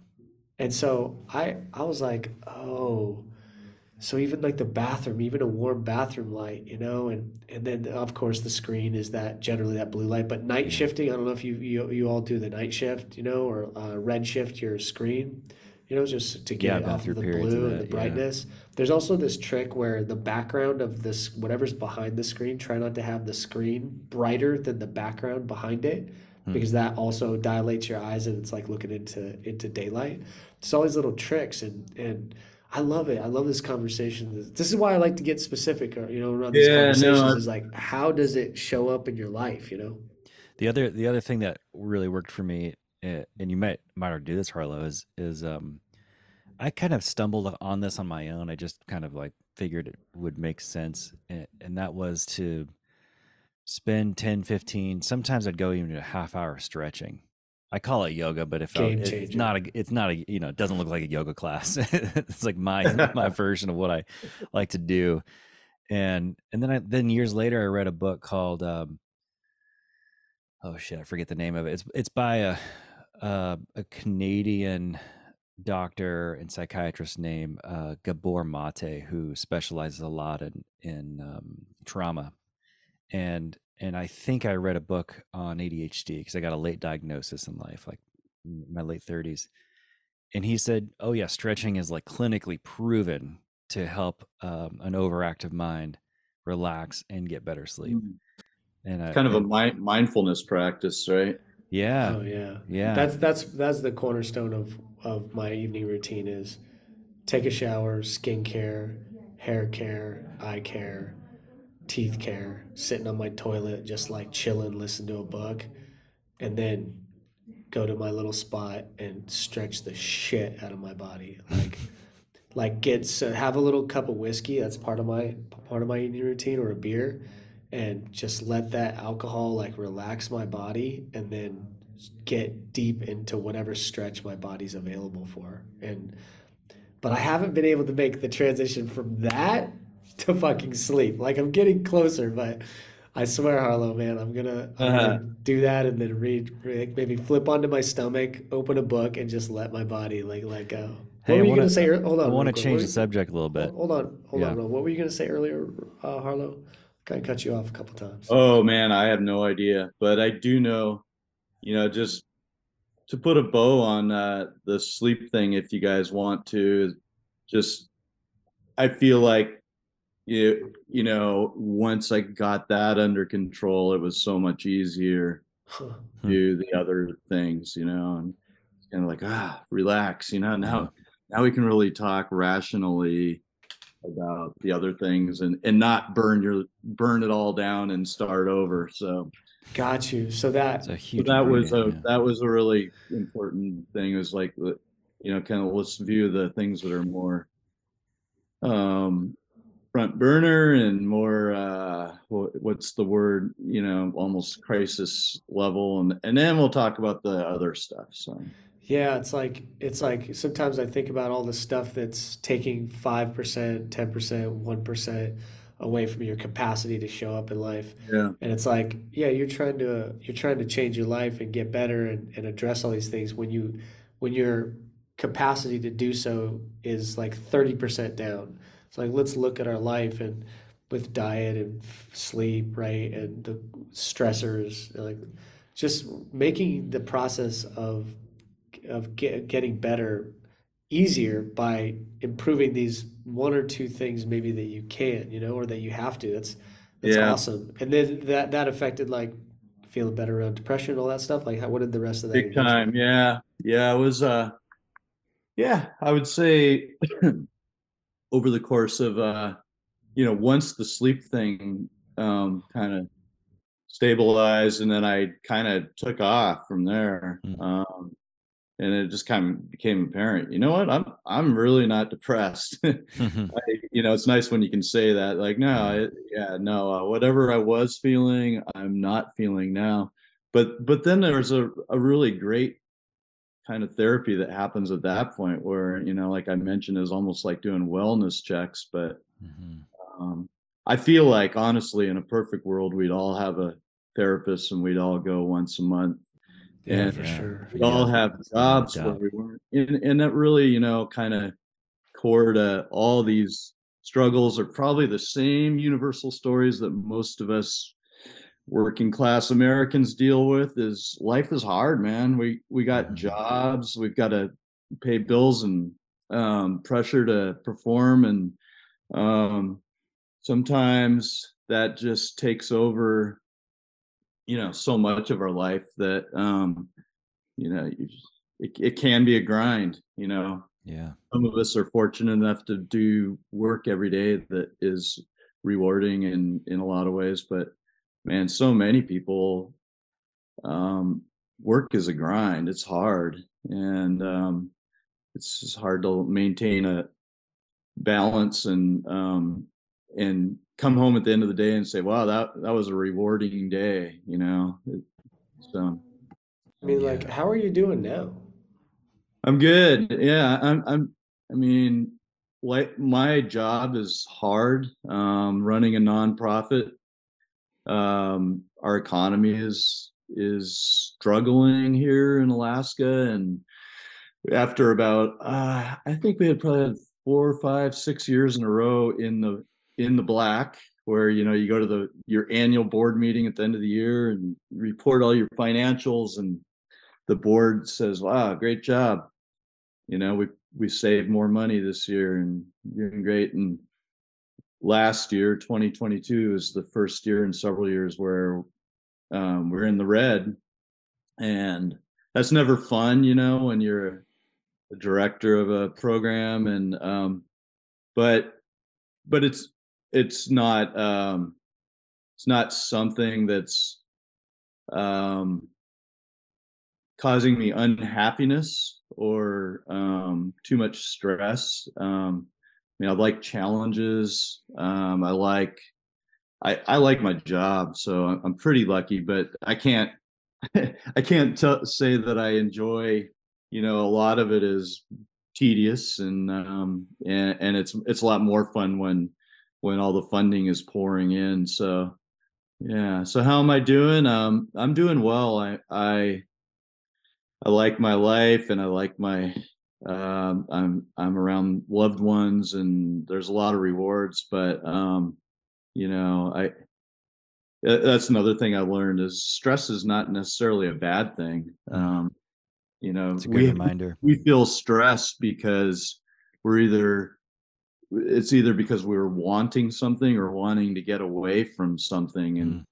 so i always try to ask myself is is this stress a good stress or is it a bad stress if it's if it's because i'm trying to get away from something then well let's see if we can address that but if it's stress because you know in the case of the the you know work stuff i'm talking about um this is it's it's a good stress because i'm challenged with bringing in new funding sources and you know building new programs and um and for me personally i'm i'm a pretty creative person.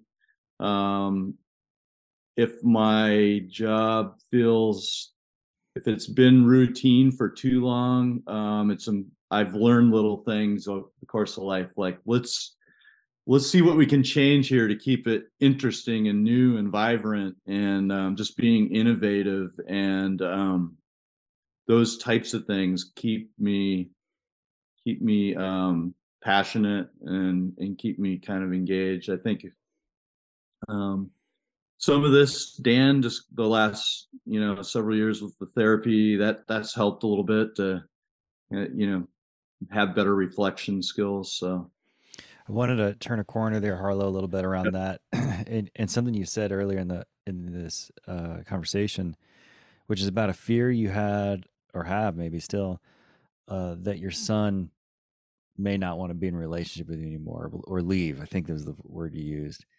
And is do you still feel that? Oh yeah, you know maybe that came off sounding wrong. You know, I have mm. a good both of my sons. I have I have great relationships with them. Um, so there's there's no fear of um of like any kind of like uh separation uh, you know that they'll completely go astray but i just mm-hmm. want to continue to have a a meaningful uh yeah. a deep relationship with them yeah my older son is off at college now so it's just something i think about like how do you stay connected with the kid that's going spreading their wings yeah and I, live, do, do, is he the kind of kid where you text him you know, I love you or whatever it might be. Uh, my son's 16, by the way. And, yeah. And I think about this. Like I, I, I want him to at least want to be around me when he's older, when he's an adult. Yeah, right, right. And and you know, sometimes I'll text him or something and just not he just ghosts me. But but in person he's very sweet and kind. And you know, the other night yeah. in the kitchen he grabbed me, wouldn't let go of me for a long time. He just wanted a hug. And does your son kind of do the same thing where he Yeah, a little bit. No, he yeah he's pretty good i gotta say you know um, texting is a you know for better or worse modern technology it's you know social media and smartphones they've provided this medium for a lot of superficial communication that you know like we don't have as many long meaningful phone calls or writing letters and all that stuff but in the case of like my son away at college texting has been amazing and hmm. um, just like at the drop of a hat i can pick up my phone and and i can say hey buddy thinking about you you know and, and he'll write back hey thinking about you too you know and, and those it was little... awesome uh, looking at that book that you sent me so like i think you looked i sent it to ron too so yeah. you made oh, like yeah. this 75 page part scrapbook part uh, wisdom yeah. you know and it was really interesting reading through that because um because so many of the pictures that you had up there were from the time where I was spending a lot of time with you. Oh yeah, I mean it was like like some of them, man. I was like, I think I was in the stayed at his house when that picture was taken. Like there, it was just right in this pocket. And then fucking one was Ben Spies. You know, Ben like yeah. reading with both of your. Oh yeah, yeah. For the Sports Illustrated swimsuit edition was good. That's a that's great, a great, great one. That's a classic. But there was yeah. something I was really hoping we would get to today. It's kind of a fun topic. I know we've got probably like 10 minutes tops. Yeah. Is uh is um I saw him racing a race and he had a number five on his on his uh as his number. And I was like, I wondered if that was Mount Marathon. And if so, yeah. your number is the place you took, which means did yeah. he fucking place that high in Mount Marathon? In the junior race, yeah. In the junior race. Yeah. So, you know, Eli, my older son, he's he he's a he's a really good athlete. Um, Does he run for Oregon? No, no, he's at Montana State. Montana. Um, okay. But no, he does not run, and he's funny that way. Um, cool. So I have two sons. Like I said, I have two sons. Eli, my older son, is it's kind of he reminds me of myself in a lot of ways. My dad was a great climber. He wanted me to be a little rock climber, you know. When I was about five, he put me up on a on a it felt like a cliff at hmm. five. It was probably just a little boulder. He was like, "Go ahead, climb. I'll catch you if you fall," you know. And I remember getting really gripped, and I remember in my head going, "Screw that! I'm I'm not I'm not going to be a climber." Like I had this really profound conviction at that age that nope. I think I did the same thing with my kid.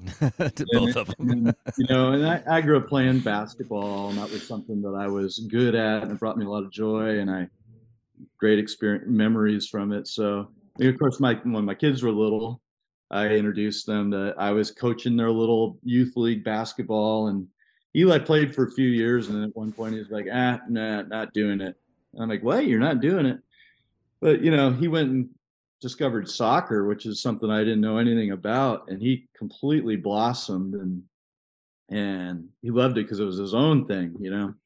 Um, and with running, he's always done it begrudgingly. He's like, ah, I'll do it. You know, Mount Marathon, we all, it's a family thing. Yeah, we got to pause there, man. So, whoa, whoa, whoa, yeah, what? yeah. So Mount, Mount Marathon, Marathon, is one of the one of the one of the most unique uh, races in the history of uh, the states, at least.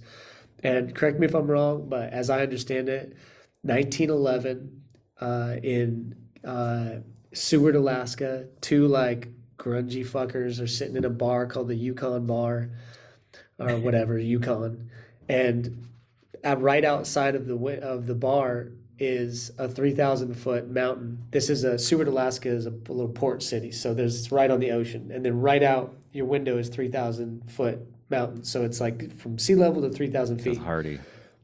And so one guy goes to the other guy. I bet I can race to the top of that and back in less than an hour. And the guy's like, "Go fuck yourself." And then they both they did it uh, soon after that, or right then, and that was the first Mount Marathon race, and it's the second oldest race now in the United States behind the Boston oh, Marathon. Wow. And the guy was just over an hour, I think. And damn, and it With is some whiskeys in him. uh, it's three thousand feet up, three thousand feet down, and it's a fucking five k. So it's wow. 3.1 miles, yeah, yeah. right? So you climb yeah. that much and you descend that much. And it is fucking crazy. The steepness and the way that these mountain, I mean, it's truly mountain goat type stuff. The way that these people, these runners, of, of which Harlow is one, um, come down this is insane. Like you'll see him practice or you'll see him do it where they'll have to hit these little perfect little foot places, just like a, a mountain goat, to come down safely. you, you sign off on all that, right? Oh, yeah. Harlow? Yeah, that's you described it well, Dan. It's it's got an amazing, colorful history, and it's it's truly hardcore, um, truly hardcore. matter of fact, it's getting to be incredibly popular um, internationally. Kilian Jornet, I don't know if you're familiar with that name. He's mm-hmm. the top mountain runner in the world. Oh, so more people are coming is he, from. Is he Irish? He's um, um, Spanish. Huh. So. And he came and raced Mount Marathon a couple years ago and broke the course record. Oh, and he did. And then amazingly, this kid from Fairbanks um, broke, took the record back the next Whoa. year. So Harlow, you've run, you cool. still running it? I am. Yeah, actually, this year, uh, this summer, my wife and I will get number twenty. And uh, when you when you get your twenty races in, they give you a really nice plaque with all your times. You know, your twenty. So, a couple wow. things, a couple things, Ron. Uh, it's really popular, so there's only a couple ways to get in, and one of them is uh, you raced it the year before. You have to, so you have to. I'm sh- you have to race it every year to keep your to keep your place. You hmm. also, if you win a major mountain race, uh, mountain race in Alaska, you also get in. And then another way is to they have a few that they auction off. You can spend like twelve hundred bucks or yeah. something like that. So check this out, Ron. I'm running. This is one of my favorite stories in life. I'm running for Alaska University of Alaska Anchorage. I was I took a break from Chico State, hitchhiked up to Alaska. Me and a friend literally flipped a coin. Are we going to go north or south? At the beginning of summer, we decided to go north. End up hitchhiking, and on the way up, I'm like, you know what? I wonder if they have a college up there, and maybe if they do, I wonder if they have a if they have a running team. Maybe I'll transfer and, mm. and try a new school, you know? Yeah. And so I called on the road. I called, found University of Alaska Anchorage. They did have a program. The coach is like, What's your fucking name? Who are you? And he looks me up and he goes, Oh shit, you're pretty fast. And they gave me a full ride. Oh shit. So I got a full ride out of state tuition and uh, while I'm hitchhiking up. So I was like hitchhiking up, I started I did I was like, I need to train. So I was like That's hitchhiking and running. hitchhiking and running. So I get up there, I run at UAA and it's fine. And I meet Harlow because he's connected to some of to one of the people up there that got me uh, going and running in the first place. So meet Harlow, all is good, and uh, I'm up there still, and it's the summertime, and I'm hanging out with our mutual friend. He's a stockbroker, an epic human. Would love to have Chris on the podcast too. And so check this out. I'm hanging out with Chris. We're bullshitting. It's summer. I'm about to hitchhike back down south, and Chris gets a text from a guy uh, who runs Mount Marathon every year, but who's stranded in like Washington or something. And he's really, if he doesn't race that year, he's going to lose his place in, in Mount Marathon, right? Which is really valuable. And so he, he goes, Will Daniel run the race for me? And he fucking FedExes his ID up to me, like overnights his ID. I memorized the information. I kind of looked like him. and I go. I thought this was going. This is great. I go, I go to the race and we pull off the caper. I pretend to be him. I'm in I'm in good shape. And Did you fuck up his times though? Did you like run way faster than him? opposite, like- yeah, exactly. His the number, your number from for the next year, your race number is the place you got the year before. So you always kind of know when you're watching where people can and should be. And I don't know, his number was like high. And and then also remember the whole idea is can you get this can you do this race in under an hour because that was the original bet and under an hour is a good time the Yeah. the world the record now is probably low 40s is that right Yeah. yeah. So so you think this is how crazy it is. 5K. I can do I could run a 5K in that at that time in 15 minutes. And a good time for this 5K is under an hour. That's how steep and crazy it is. Wow. So I race and I run 58 minutes. I got under an hour and I took like 30th place or something like that. And I always wanted to catch up with that guy again and see what it was like because the next year people were like, dude, you had a terrible race today. You know what I'm saying? But it was fucking epic, man. That was one of the best experiences of my life. That's incredible. What a great story. Uh, Harlow, man, I feel like we could keep talking for a long time, and and uh, I mean, we didn't even get into the any of the athleticism and and um, you know sports side of this whole deal, which I was I find fascinating, and um, yeah, so I I've, I've an interest in some of that as well. Thank you for joining us. We really appreciate it, and and thank you for sharing your story and being vulnerable. Well, I've. I have a crazy idea, Ron. What's that? Part You two? have to go. Can me and Ron, can me and Harlow continue for a little while? Yeah, let me transfer um, the ownership of this meeting to you, Daniel, and then you will be able to do that. And do I have to do something at the end to? Just close it out. Yeah. Are you sure? Because like, don't I have to keep my computer open or something like that? Oh, right. Um, yeah. No, no. If you guys stay together, uh, it's being recorded directly on my hard drive, so uh, that- none of that will be saved. Well, if that's the case, then and we can't even continue talking. You guys could keep talking, but the recording won't happen. Okay. Yeah. Well, sorry about that. Before you go though, Harlow, what's your what was your best Mount Marathon time and placing? Oh, well, my best um huh, I have to think about this. I was in the low 49s, 49 minute. Wow. Um and, and place best place was seventh. But I gotta say, like Mount Marathon was never I I always the longer the better. Like put Crow me out Pass, that was your jam, right? yeah, put me out in a three, four, five hour wilderness race. What's the And, like- distance on that? Is that like 30 something miles? Um, Crow Pass is in the it's about 23 miles, but it's real technical. Yeah. A lot There's of this- elevation changes. He he won Crow Pass one year, and at least once here. And there's this epic picture that was on uh, Anchorage Daily News of him like cresting in the middle of the race, cresting this ridge. That's an awesome picture, Harlow. Yeah, I should that picture back up and then this might inspire me to do some some sit-ups and pull-ups. do you do you race with trekking poles or you're you're like just No, I don't. And it's funny, you know, when I uh my buddy and I went over and did this transalpine race and we're just classic Alaskan guys and um everyone over there had like there's such a Euro look, you know, the Salomon The tight gear, yeah. Salomon arm sleeves, Salomon shoes and trekking poles. It's such a look. And so we're kind of philosophically against You're like the trad climbers of the climbing world. Like you're Yeah. like in in the in the race over in the Transalpine, the, they're really funny. They're the nicest people in the world, but um, they have an etiquette, a racing etiquette that's so different than ours. Like in in Alaska with mountain running, and I think probably anywhere in, in America, uh, if you're gonna pass somebody in a trail race, you just you maybe exchange a pleasantry, and then you say, "Hey, I, I'm going to come around here on the left," and they just kind of, you know, scooch over at, at the right time. And um, in Europe, man, there's none of that. Like, you want to pass somebody, you, you better uh, you better plan to make you better plan your move, and it and it's a battle, and it's perfectly acceptable for them to make some real wide pull strokes with their trekking poles to try and whack you in the shins. and my buddy Patrick, who is a really good, decent human being, this is a really nice guy. One of the in this Transalpine, you have to stay kind of. Uh, you're a team, so you have to stay close to each other within two minutes. But we're on this climb, and he got a little bit ahead of me, and and he's passing this guy on this mountain trail. All of a sudden, I hear this goddamn motherfucker, you know, just like string of profanities. I'm like, whoa, what the hell's going on? And then I, I looked up and he was just having, uh, he got totally into it, this guy, because starting to pass him and the guy was like trying to trip him with his.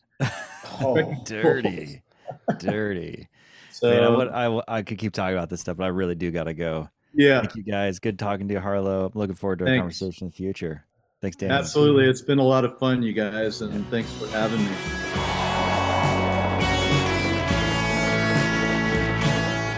Field dressing, everybody. Harlow Robinson. Harlow Robinson, Swiss Family Robinson, Alaska Family Robinson. Alaska. Did you read that article? Did you ever find I it? did a long. I did a long time back. I remember, yeah, for sure. But uh, no, I haven't read it in a while. I just skimmed it and took a look just to, and just to remind myself of you know just like the history, the like fifty years of family Alaskan history that guy is part of. Why did you? I bet that's. I bet it was amazing. It was totally amazing. That it takes a certain breed of person to go up there and go, "We're fucking living off the grid," or just even li- live there. like, It did you does, find that to be true when you I lived mean, there? This is there's a last frontier. It's called the last frontier for that reason. And you know, you could be in the 70s and be. I think I think him his his father-in-law Dave Johnston, who was part of the min- minus 147 or 148 crew, went up um, Denali. Hmm. His I think his family just squatted and, and on land, and and then Yeah. they. Just, I don't know if they eventually owned it, but it was it was like a frontier and i know that he i believe he attempted the first solo winter um ascent of denali also he was part of the first group expedition but and the story i remember is that he literally walked out his back door to go do it So he like- left, walked however long it took to get to fucking Denali. saw denali over there and he prepped and he goes it's just you know and then he went there's no driving and he just walk out his back door with his skis and with his gear and you know go attempt an epic Dude, that is so unbelievably ballsy. Somebody asked me the other day if there was any mountains I wanted to climb, and I was like, you know, mountaineering is actually very dangerous. Like it, like it's more, way more dangerous than than wall climbing or rock climbing. I'd say, unless you're in a virgin wall and there's like a lot of rock fall or something like that. Like, That's uh, the main confrontation with the, my first real confrontation with death was up there in Alaska. I, I think I told that story on one of our recent episodes. Just you know, Jewel Mountain, Thanksgiving, going up. Me and this guy decided to come down an opposite way than a different way than we went up, and that's a huge mistake because the Mhm. weather came in, and next thing you know, we didn't know what was below us. You know, yeah, so we're we're coming down and it's getting steeper and steeper and steeper to the point where we are going to fall off the mountain. We're on our backs, on our butts, like, and we there's no walking anymore, hanging on the side of a mountain. fuck that, dude. And then it, we couldn't go back up because it was too steep and it was socked in, and we were we were stuck. And I was like, I'm gonna die, you know. And Mm. back the little this little bantam rooster ma- mountaineer guy fucking he just goes i'm gonna jump you know and, and i literally saw him he jumped off the mountain and disappeared into a cloud of mist you did tell this story, and I'm still as I'm Yeah. even more flabbergasted now.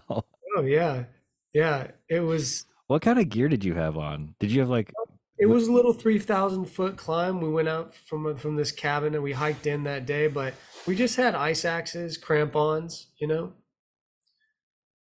So Yeah. that dude, that dude flipped a coin.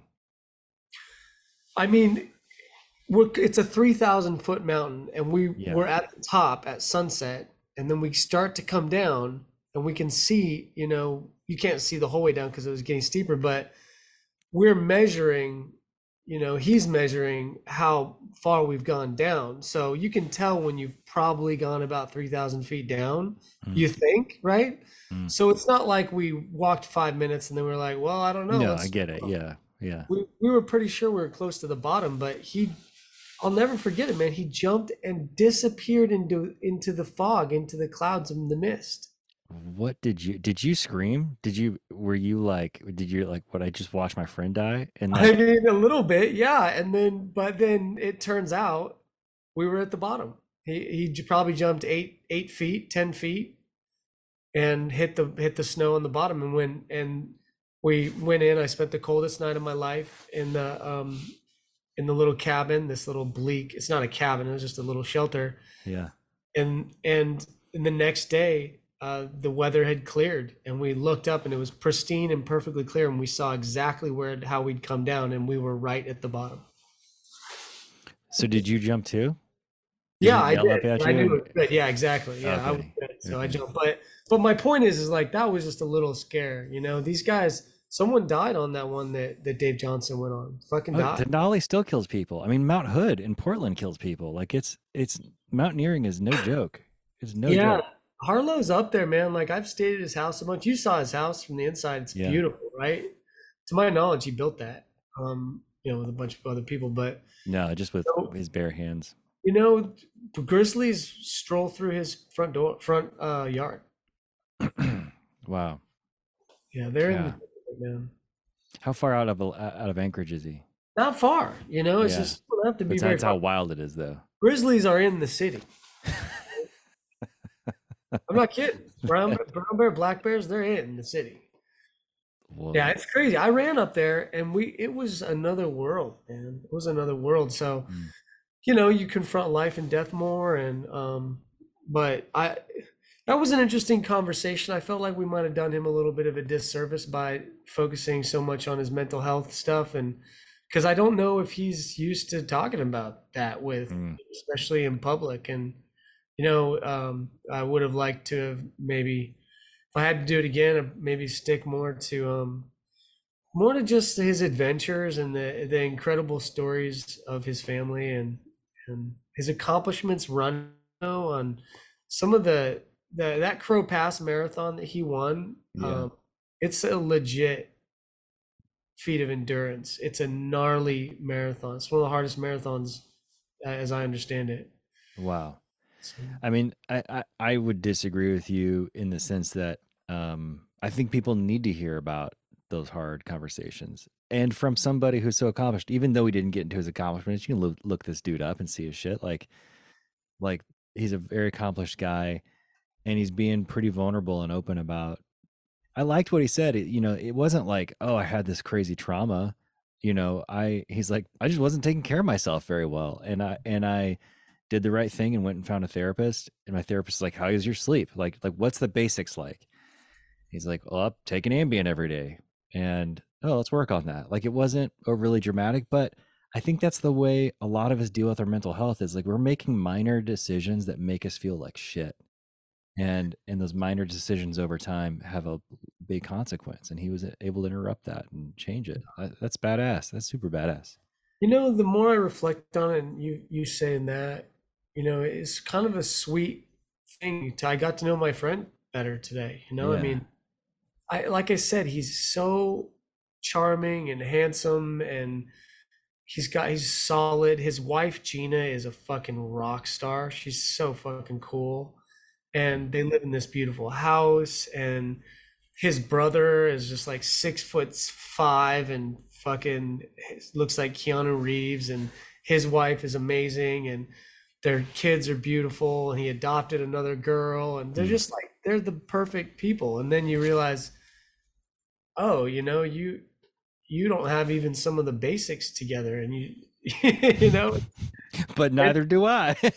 well, and and it, and it's causing depression. It's it's, Yeah. it- it's um contributing to depression and and hearing him say that he wanted to burn it all down, like I know what that feels like. Man. I Yeah. think a lot of us do. And yep, I agree. And to hear him just like check it and get some good advice. hmm Yeah, he normal. I think he did a good job of normalizing basic mental health care. Like, go find a therapist. You know, he said he said if it, if I had it my way, everybody would have access to a therapist. Would do Yeah. a wellness check once a month. I mean, that's you know, I- I think we're starting to destigmatize some of this stuff. But I've I mean, I've spoken to past ring wearing NFL players who, uh, you know, in coaching scenarios who are like, I will not go see a therapist. It is foreboding in my culture, and it Oh. is really looked down upon, and and that's it's hard. You know, it's heartbreaking to hear because we all I need it. Everybody needs it. I think it needs needs somebody to hear our stuff and give us solid, proven advice back. And personalized, you know, Yeah, like proven and personalized. Well said. you can go online and get excellent advice. Yeah, And it's scrolling on Instagram. yeah, excellent man but if you if you haven't ha- sat down with somebody who and they and really they've asked the questions and they've gotten to know you where they can tailor that advice then a lot of the advice that you can get it can just feel good and seem right but you don't really know how to apply it or you're not hearing it in a way that's tailored for you and you know at this stage i don't feel personally like i need therapy anymore and that's because I have all the tools. I understand what to do. You just do it. You know, it's really unless I got into crisis or something. but you've but you've also been through a tremendous amount of therapy. Like you've worked with a therapist Yeah. a lot. yeah, exactly. Yeah, yeah, So now it's like now going to Instagram is therapy because you're like, oh Right. yeah, that yeah. It's a good reminder. reminder, make action. You know, so Yep. it's cool to hear him. I just never knew, especially when he fucking worked in a therapeutic environment for 12 years. You know?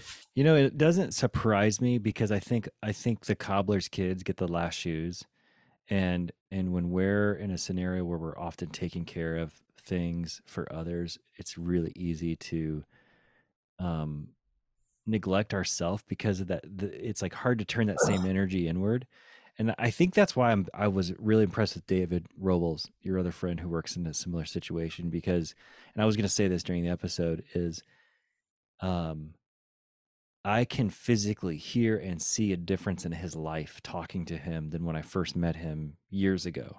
Really? because he's tried he's worked so hard on himself. Like he he articulates differently he's he presents himself differently in an improved way in a beautiful way. And i wouldn't have ever said anything ill about him before you know what i mean? I'm, it's not like i'm like oh this guy doesn't have his shit together. I would have never said anything like that. But to see somebody who's who's worked hard on bettering themselves Yeah. it's it's it's paid off. And and david's the kind of guy who's like man i need to do this for myself and those around me.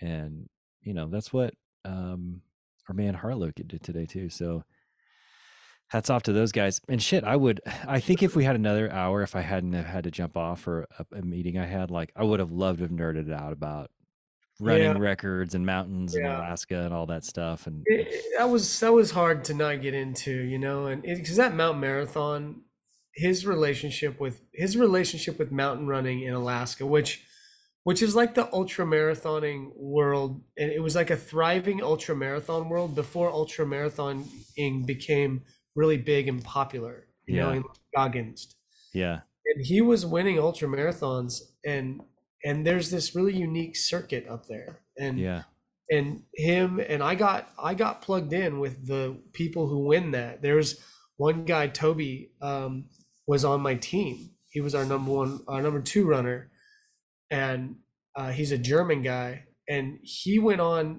right after college to win Mount Marathon and set the record. You know, and Whoa. So I was like, and then my basically the reason I know Harlow is because my my second coach, he was in my high school coach in running, was a Chico State runner named Chris Myers, who's this legendary figure. And he became my high school coach. And then right after he graduated, he ushered me into Chico State running. And then he took off to Alaska, where he's from way. oh lives and he's a stockbroker but he's like he's this guy who's so passionate and full of energy and like you just want to bottle him and sell him to the whole world. He's Yeah. fucking great. It's not like positive energy. He'll be down, but he's Intense. vital energy. No, it's not intense. It's like sweet balm. Like Oh, wow. pres- yeah, it's it's weird. It's not fakely positive. It's not intensely. It's just joy and mirth. He's this pink faced, rosy faced, really short. Like he's a fucking gem, man. And when he went up there, he became friends with some of the runners, and and so when I went up to there, he for the second time in in my life, he ushered me into a whole realm of people, and it wasn't the UAA University of Alaska Anchorage runner guys; it was the mountain running guys. Wow. They're the number one guy out of all those is a guy named Brad Prokoski, who's one of their friends, and that guy has won a bunch of those races. He's like he was like number one in the world or something like that, and you know, and then him and I became friends, and just like I would have liked to have gotten into the adventures and the culture uh, and of that really unique group of people. Yeah, that's a very specific kind of competition and breed of human being. There's there's a um I, don't- I don't know if we've ever talked about this. It's a it's kind of adjacent to this. There's a there you know we talked at the very top of the uh, episode about um, wanting to take a cruise up the up the Channel Islands of Juan de Fuca Islands. Yeah. There's a boat race. I don't know if you've heard of this. It's a it's a you the only way to get in this boat race is you cannot be sponsored. Like you can't be a sailboat a, a sponsored sailor for like Rolex or whatever. It is a blue collar run what you brung race and the winner it leaves Vancouver and ends in Alaska and the winner is the person who gets to $10,000 that's nailed to a tree. That's the winner. And at the beginning of the race, they tell you the the Canadian Coast Guard says this is an unsanctioned race. We will not rescue you. You are on your own. oh. And they have to race with the tide. So they like race, you know, however the f- it's going, and then they have to anchor as it's sucking out because their sailboats can't outpace the the uh, uh, tide going out. And so they have to like haul ass at whatever time it is you know, so they're getting weird sleep and all that kinds of shit, and boats sink every year and the whole thing. But it's like there's a certain kind of cool fucking Yes. grit that that Yeah. exists up there, and like maybe that's part of the reason I've never gone. Is like, man, I don't know if I got what it takes. Like, like it's something I'd love to aspire to be, but it's like in another life if I didn't have kids and family, and, and but then I also know it's like, well, fuck, people do with their families, and they Dude, Alaska is romantic as fuck. You can bougie it up as much as you want, of course, but just getting up there, breathing the air, meeting the people. You know, it, when I went, that was the first time that when I went and traveled somewhere, because I traveled to these big islands of, big islands uh, in the mind, in the world. What I mean by that is I traveled in my 20s to Hawaii, the big Right. island. I traveled to Australia. These are places I lived. I lived in Hawaii. I lived in Australia, this big island. And then Alaska was this big island of the United States. Like it's not an actual, but it's an island of a state. And I got there and I said, it feels like coming home. Hmm. I really felt that. And So why did you leave? Why did you leave after getting a full ride to run there? because the coach was really hard. You Hmm. know, that's actually something that the co I didn't get along with the coach at all. You know, he was very you had to wear certain clothes and you had to act a certain way and you know, down here Chico State, which is a perennial top 4 uh running program in D2. It's an excellent distance running program. Man, this is California and you're you're like shooting from the I don't know, what am I trying to say? It's loose, it's relaxed. They just want you to run really casual. fast. Yeah. But this was like we want you to run fast and we want you to dress and act a certain way. And I was like cutting mohawks and wearing leopard skin shorts and I was a wild man, dude.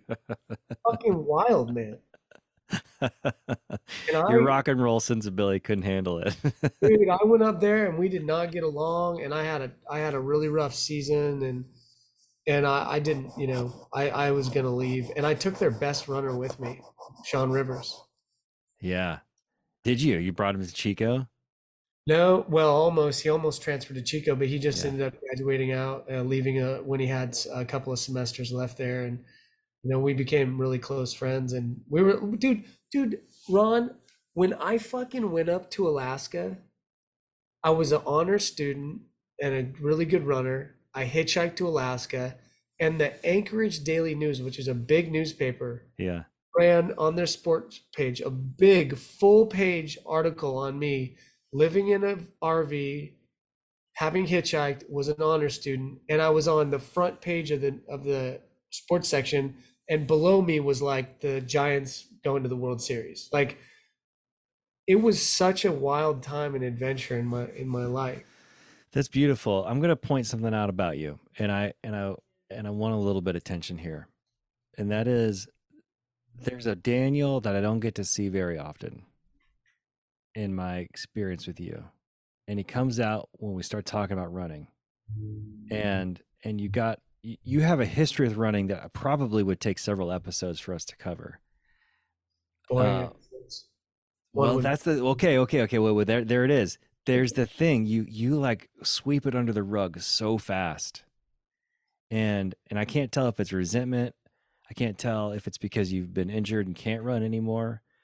I don't know what it is, but uh, but it's like there's a part, a part of you that sings and gets like excited when you start talking about this. Even just the even just like like like the stats and history and sports and all that stuff. Like, is there any part of you that misses that world that wants to be a part of it anymore? Well, I appreciate you. I feel like you're again, as you often do, indulging me. But running was my first love, man. Yeah, I I get that. I broke its heart. You know, I like I like that. you know. I I don't. I used to deal with my emotions by going out and running uh, below seven minute average, ten to twelve mile run daily. Damn. And and it's rainy right now down here and it's cold and i would go out with no shirt on and commune with this the spirits of nature. And i don't do that at all anymore. I don't even have anything that looks anywhere like that. So you know i probably have in me that are unexpressed and eating eating me myself up and they're not happy that they don't get to live anymore. Hmm. but i abused it. That's why running is a hot flame. You know i was talking with yeah. Jamie, Jamie, you know, our our, our Yeah. one of our listeners, and she's doing uh, a marathon, right? Ultra marathon. tour. Yeah. And she was she asked me about running advice. Jason Brick, another one of guests, he's doing a half marathon, I think, or a marathon, and he's asking, Marathon, full marathon. Yeah. he hit me up. He, people ask me for running advice, but my advice is always overcorrection. It's like don't run, you know, like it's a hot place. Just don't do it. Her, I, and that's not true. I gave them both Yeah. really good advice that, that is helping them continue. But my point is, is that running is a hot flame. You got don't hold your hand over it for too long. Be very careful around it. And and I just I burned myself, man. Hmm. Hmm. I put on my shoe running shoes today for the first time in in many many many months because of my knee, and um, Yeah. My watch told me that I broke a record, which just means I broke a record for because I've reset my watch, and I had a blazing nine minute forty five second mile. Yeah. Good for you. but you know Well- what I what I noticed today was I think part of my knee problem is because I heel strike so hard, and so I just I don't do that. on the way home, I focused really. It took a lot of energy and effort to just run on my on the balls of my feet and my toes. And don't don't even think about balls of your feet. That's too far the other way. Think Oh, midfoot damn. striking. Midfoot striking. Whoa. Right. If you if you think about midfoot striking, don't land on the ball because that can be really hard on your arches and, and other Mm. parts. It's not natural either. I mean, it's not natural for long, long Yeah. distance. But that hard heel, jam your knees up. The toe, you know, will I think cause other problems. so But is midfoot like the blade of your the outside of your it's not foot? as much the outside. No, It- you'll actually strike kind of on the inside. Uh, I'm sorry, and a little bit on the outside, and then roll across. Pronate. It's called pronation. Hmm. But it, just the intention of, of of landing in the middle of your foot will take it off of that toe a little bit, and and it's just like floating on a cloud once you get it in your body. Hmm. Hmm. Think of midfoot striking, because then you still get the.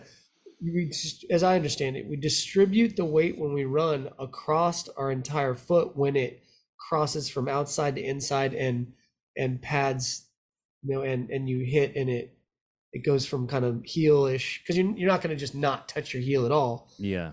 It goes kind of from heel to toe, but it's it's more of a midfoot. And when Yeah. I do that in my stride, I do it naturally now, and it feels really good.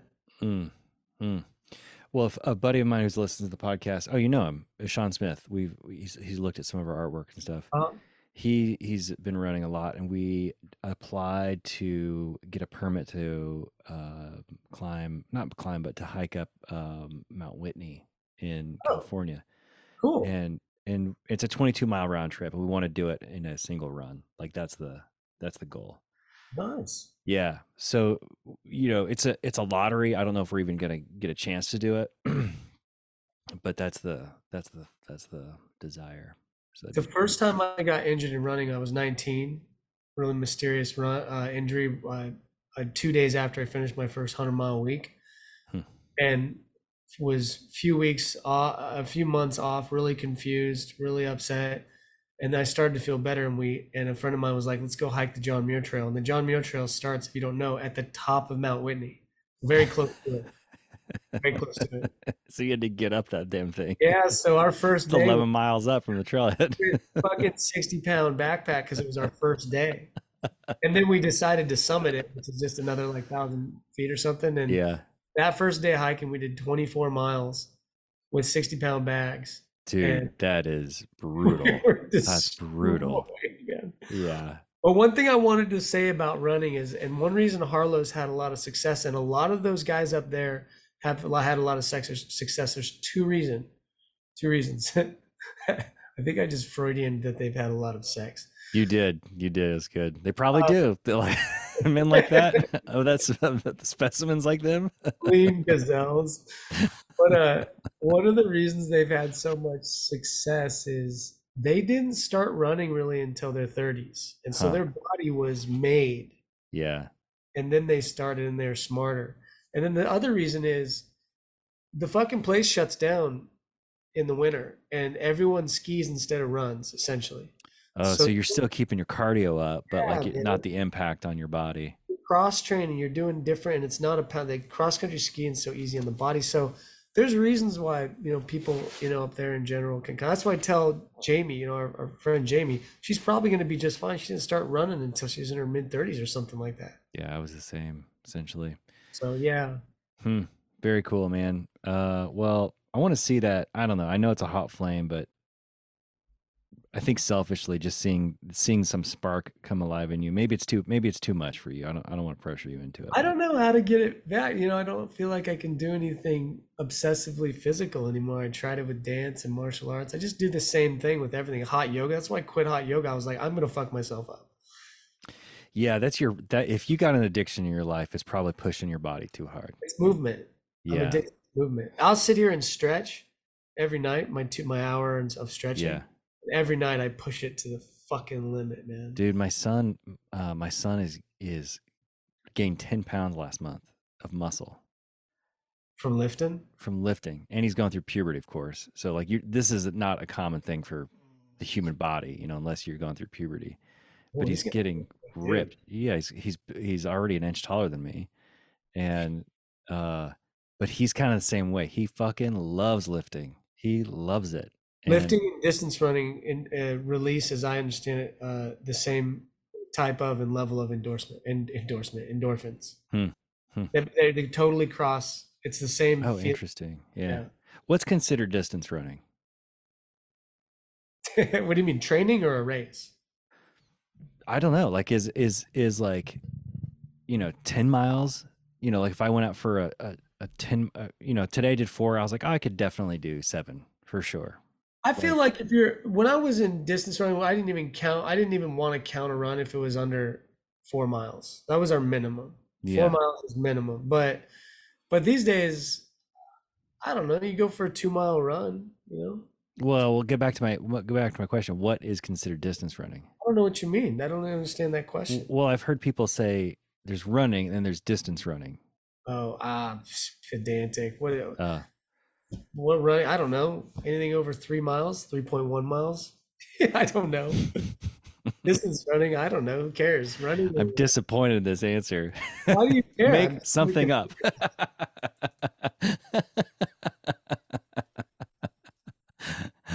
I, I don't know. I think I, I know. Okay, I do know why. Because I'm looking for some vanity for myself. That's the truth. You're a distance runner, Ron. You're good. Do you feel better about your life? Almost a little bit slower. Could you say it with a little bit more like mirth in your voice, like a little, little like Ron? No, no, no. What, what more try, Ron, I'm your puking. distance runner. Say it like that. I wish I could go for a run these days, man. God. You know, I think what I think it is, what I'm getting off on these days, buddy, is that's why these 60 hour weeks, you know, Oh yeah. being and hustling around and I'm I'm getting a little bit of it out like that. You know, but it's yeah, it's different. Sometimes you just you just lose. My last race, buddy, my last collegiate race. There's just one more thing. My last collegiate race was conference and UAA. I finished my my uh my time up my my running up there. Hmm. And I it was conference and what was happening that whole semester was I was getting slower and the races were hurting more Why do you think that was? because my brain was done being abused and it was Hmm. rejecting this life this the way of me treating myself and so i would i was running this conference race and it was the first and last time i ever gave up in a race. I said i'm Oh, done. wow. and I not only gave up in the race, I gave up running, and then I and then I didn't make the team for regionals, and because of that, and the next week I went into a lot of people running tre- treadmills up there, and I got onto a treadmill, and I just ran and ran, and I'd notch up the speed and run and notch up the speed, and I was just staring at a wall, and my knee started to hurt my patella tendon and then I just ramped it and I ran and I ran two more miles and my knee was on fire and then I ramped up the speed and I ran further and harder and my knee was just like breaking was dying and I just ran further and harder to the point where I was like 550 miles at the miles 14 and 15 you know I might be exaggerating a little bit there but it was under 6 for at least that last mile and then and that was the slug in running and I was done and I was totally injured. I, I deal with the injury and the consequences of that day. To this day, I have to watch my right knee because I, I destroyed it on that treadmill. I was so angry and frustrated, and yeah, You got in your favorite hot rod and you redlined that motherfucker while it's sitting in the garage until Well, the motor blew. let's finish with this, buddy. Yeah. Two years later, I re reorganized my relationship with running, and I ran one more race. It was a it was a 30k, 19 miles. And Sean Rivers, my my friend from from Alaska, the great runner, came down from Portland. He runs all the running shoe stores. The it's important. You've you've gotten shoes from him. Fleet feet, No, foot traffic. foot traffic. Oh, that's right. Yeah. And yeah, I bought shoes from him several times. Yeah. I was I was training with an All American friend of mine, Tyler Graff, who was still in school, and I just was enjoying running. I didn't kill myself, and I fucking took second in that race and beat my All American friend. It was the last race I ever ran, so it was a happy ending. And then Damn. since then, after that, I just my relationship with running got better and better. But this is we'll wrap it back to Harlow. After you got off the call, Harlow told me a story about this guy, and this guy was an obsessive runner. He would run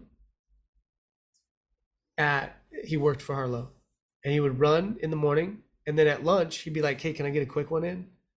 And then he'd run a third time after work. But you could tell Harlow said you could tell he was a little off. And I don't want to like give too much of this li- guy's life away, but long story short, over the ensuing maybe decade or so, I can't remember the amount of years, Harlow would run into this guy or had come into his life and it got worse and worse and worse to the point where drugs on the street, you know, that whatever was in him that was that was not working was destroying his life to the Mm. point where Harlow hadn't seen him for many years and he was sure he was dead. Hmm. Alcohol, all this stuff. And then he gets a message one day. And the guy, it's a apology, right? Hmm. And then they contact each other and they talk. And then the guy comes up to Alaska or something. And they spend a few days together. And instead of being dead, his whole life was changed. And he was healthy, sober, happy, married, had a family, had kids. He was great. This is from the worst of the worst. Like Harlow Mm. said, he, Harlow wouldn't even say how bad it got, but it was beyond being on the street addicted to drugs. Whoa. And and then this is what he says, man. And this is the question I want to pose to you and to the listeners is he said it had to do with a relationship in his life.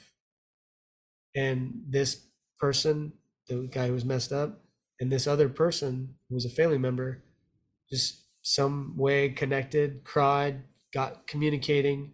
And he said from that conversation on, he never thought about having or wanting alcohol again, not triggered about it at all. Hmm. And his whole life changed after that. And I think, what is it, man? This is the question: is what what is the thing at the heart of us? If we have an eating disorder, if we have uh, something we just run the wheels off of, what is the thing at the center of that? Because sometimes people ex- find it and everything just goes away. That's a good question. I could I can probably toss several guesses out there that might be in the realm of possibilities, but I kind of want to leave that on a on a cliffhanger because um, I think it's such a big question and it's a good question to think about. It's a really good question. I, I think that's a good good question for us to end on and for uh, the listeners to to really think about. You know, when this episode's over, like think about that. Yeah, let's assume that there's Yeah. something in you that is driving the ways that we hurt ourselves. Let's assume that's true. Wh- What might Yeah. that Yeah. Yeah. Yeah. Thanks for posing that question. Thanks for bringing Harlow on. I'd actually like to talk to him again about running if you want to bring him on again. Like, How that about we bring on him and Brad Prokoski and maybe Chris Myers and we do a group thing. We t- share a lot of stories. that would be fun. Do you know of, of a running coach from Oregon named Sean Hayworth? I don't think so. He's at Oregon State or Oregon U of O. No, no, he's not a he's not a, a college coach. He is a an independent coach, and he's a he's a also a, like a reporter for di- for like big trail runs, and he does like he covers stories and follows them. Yeah. Uh, but people hire him to to coach. He's living in a van with his wife. They're traveling all over right now, but he's he's um a friend of mine, and and he'd probably fucking love this stuff too. Well, how about this, man? How about we bring on Brad Prokoski? I mean, I mean, legendary uh, Alaskan runner and Yeah. world class. Harlow, and then my my guy Chris Myers, and we just we explore this question we just asked, maybe, and and Yeah. what makes us run and what makes us run too much, and just get Yeah. it. That's solid.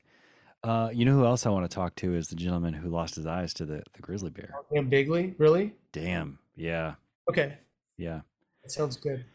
Great, man. Thanks for uh, doing this. Good to see you again. You too, buddy. Love you, man. Thanks. Bye.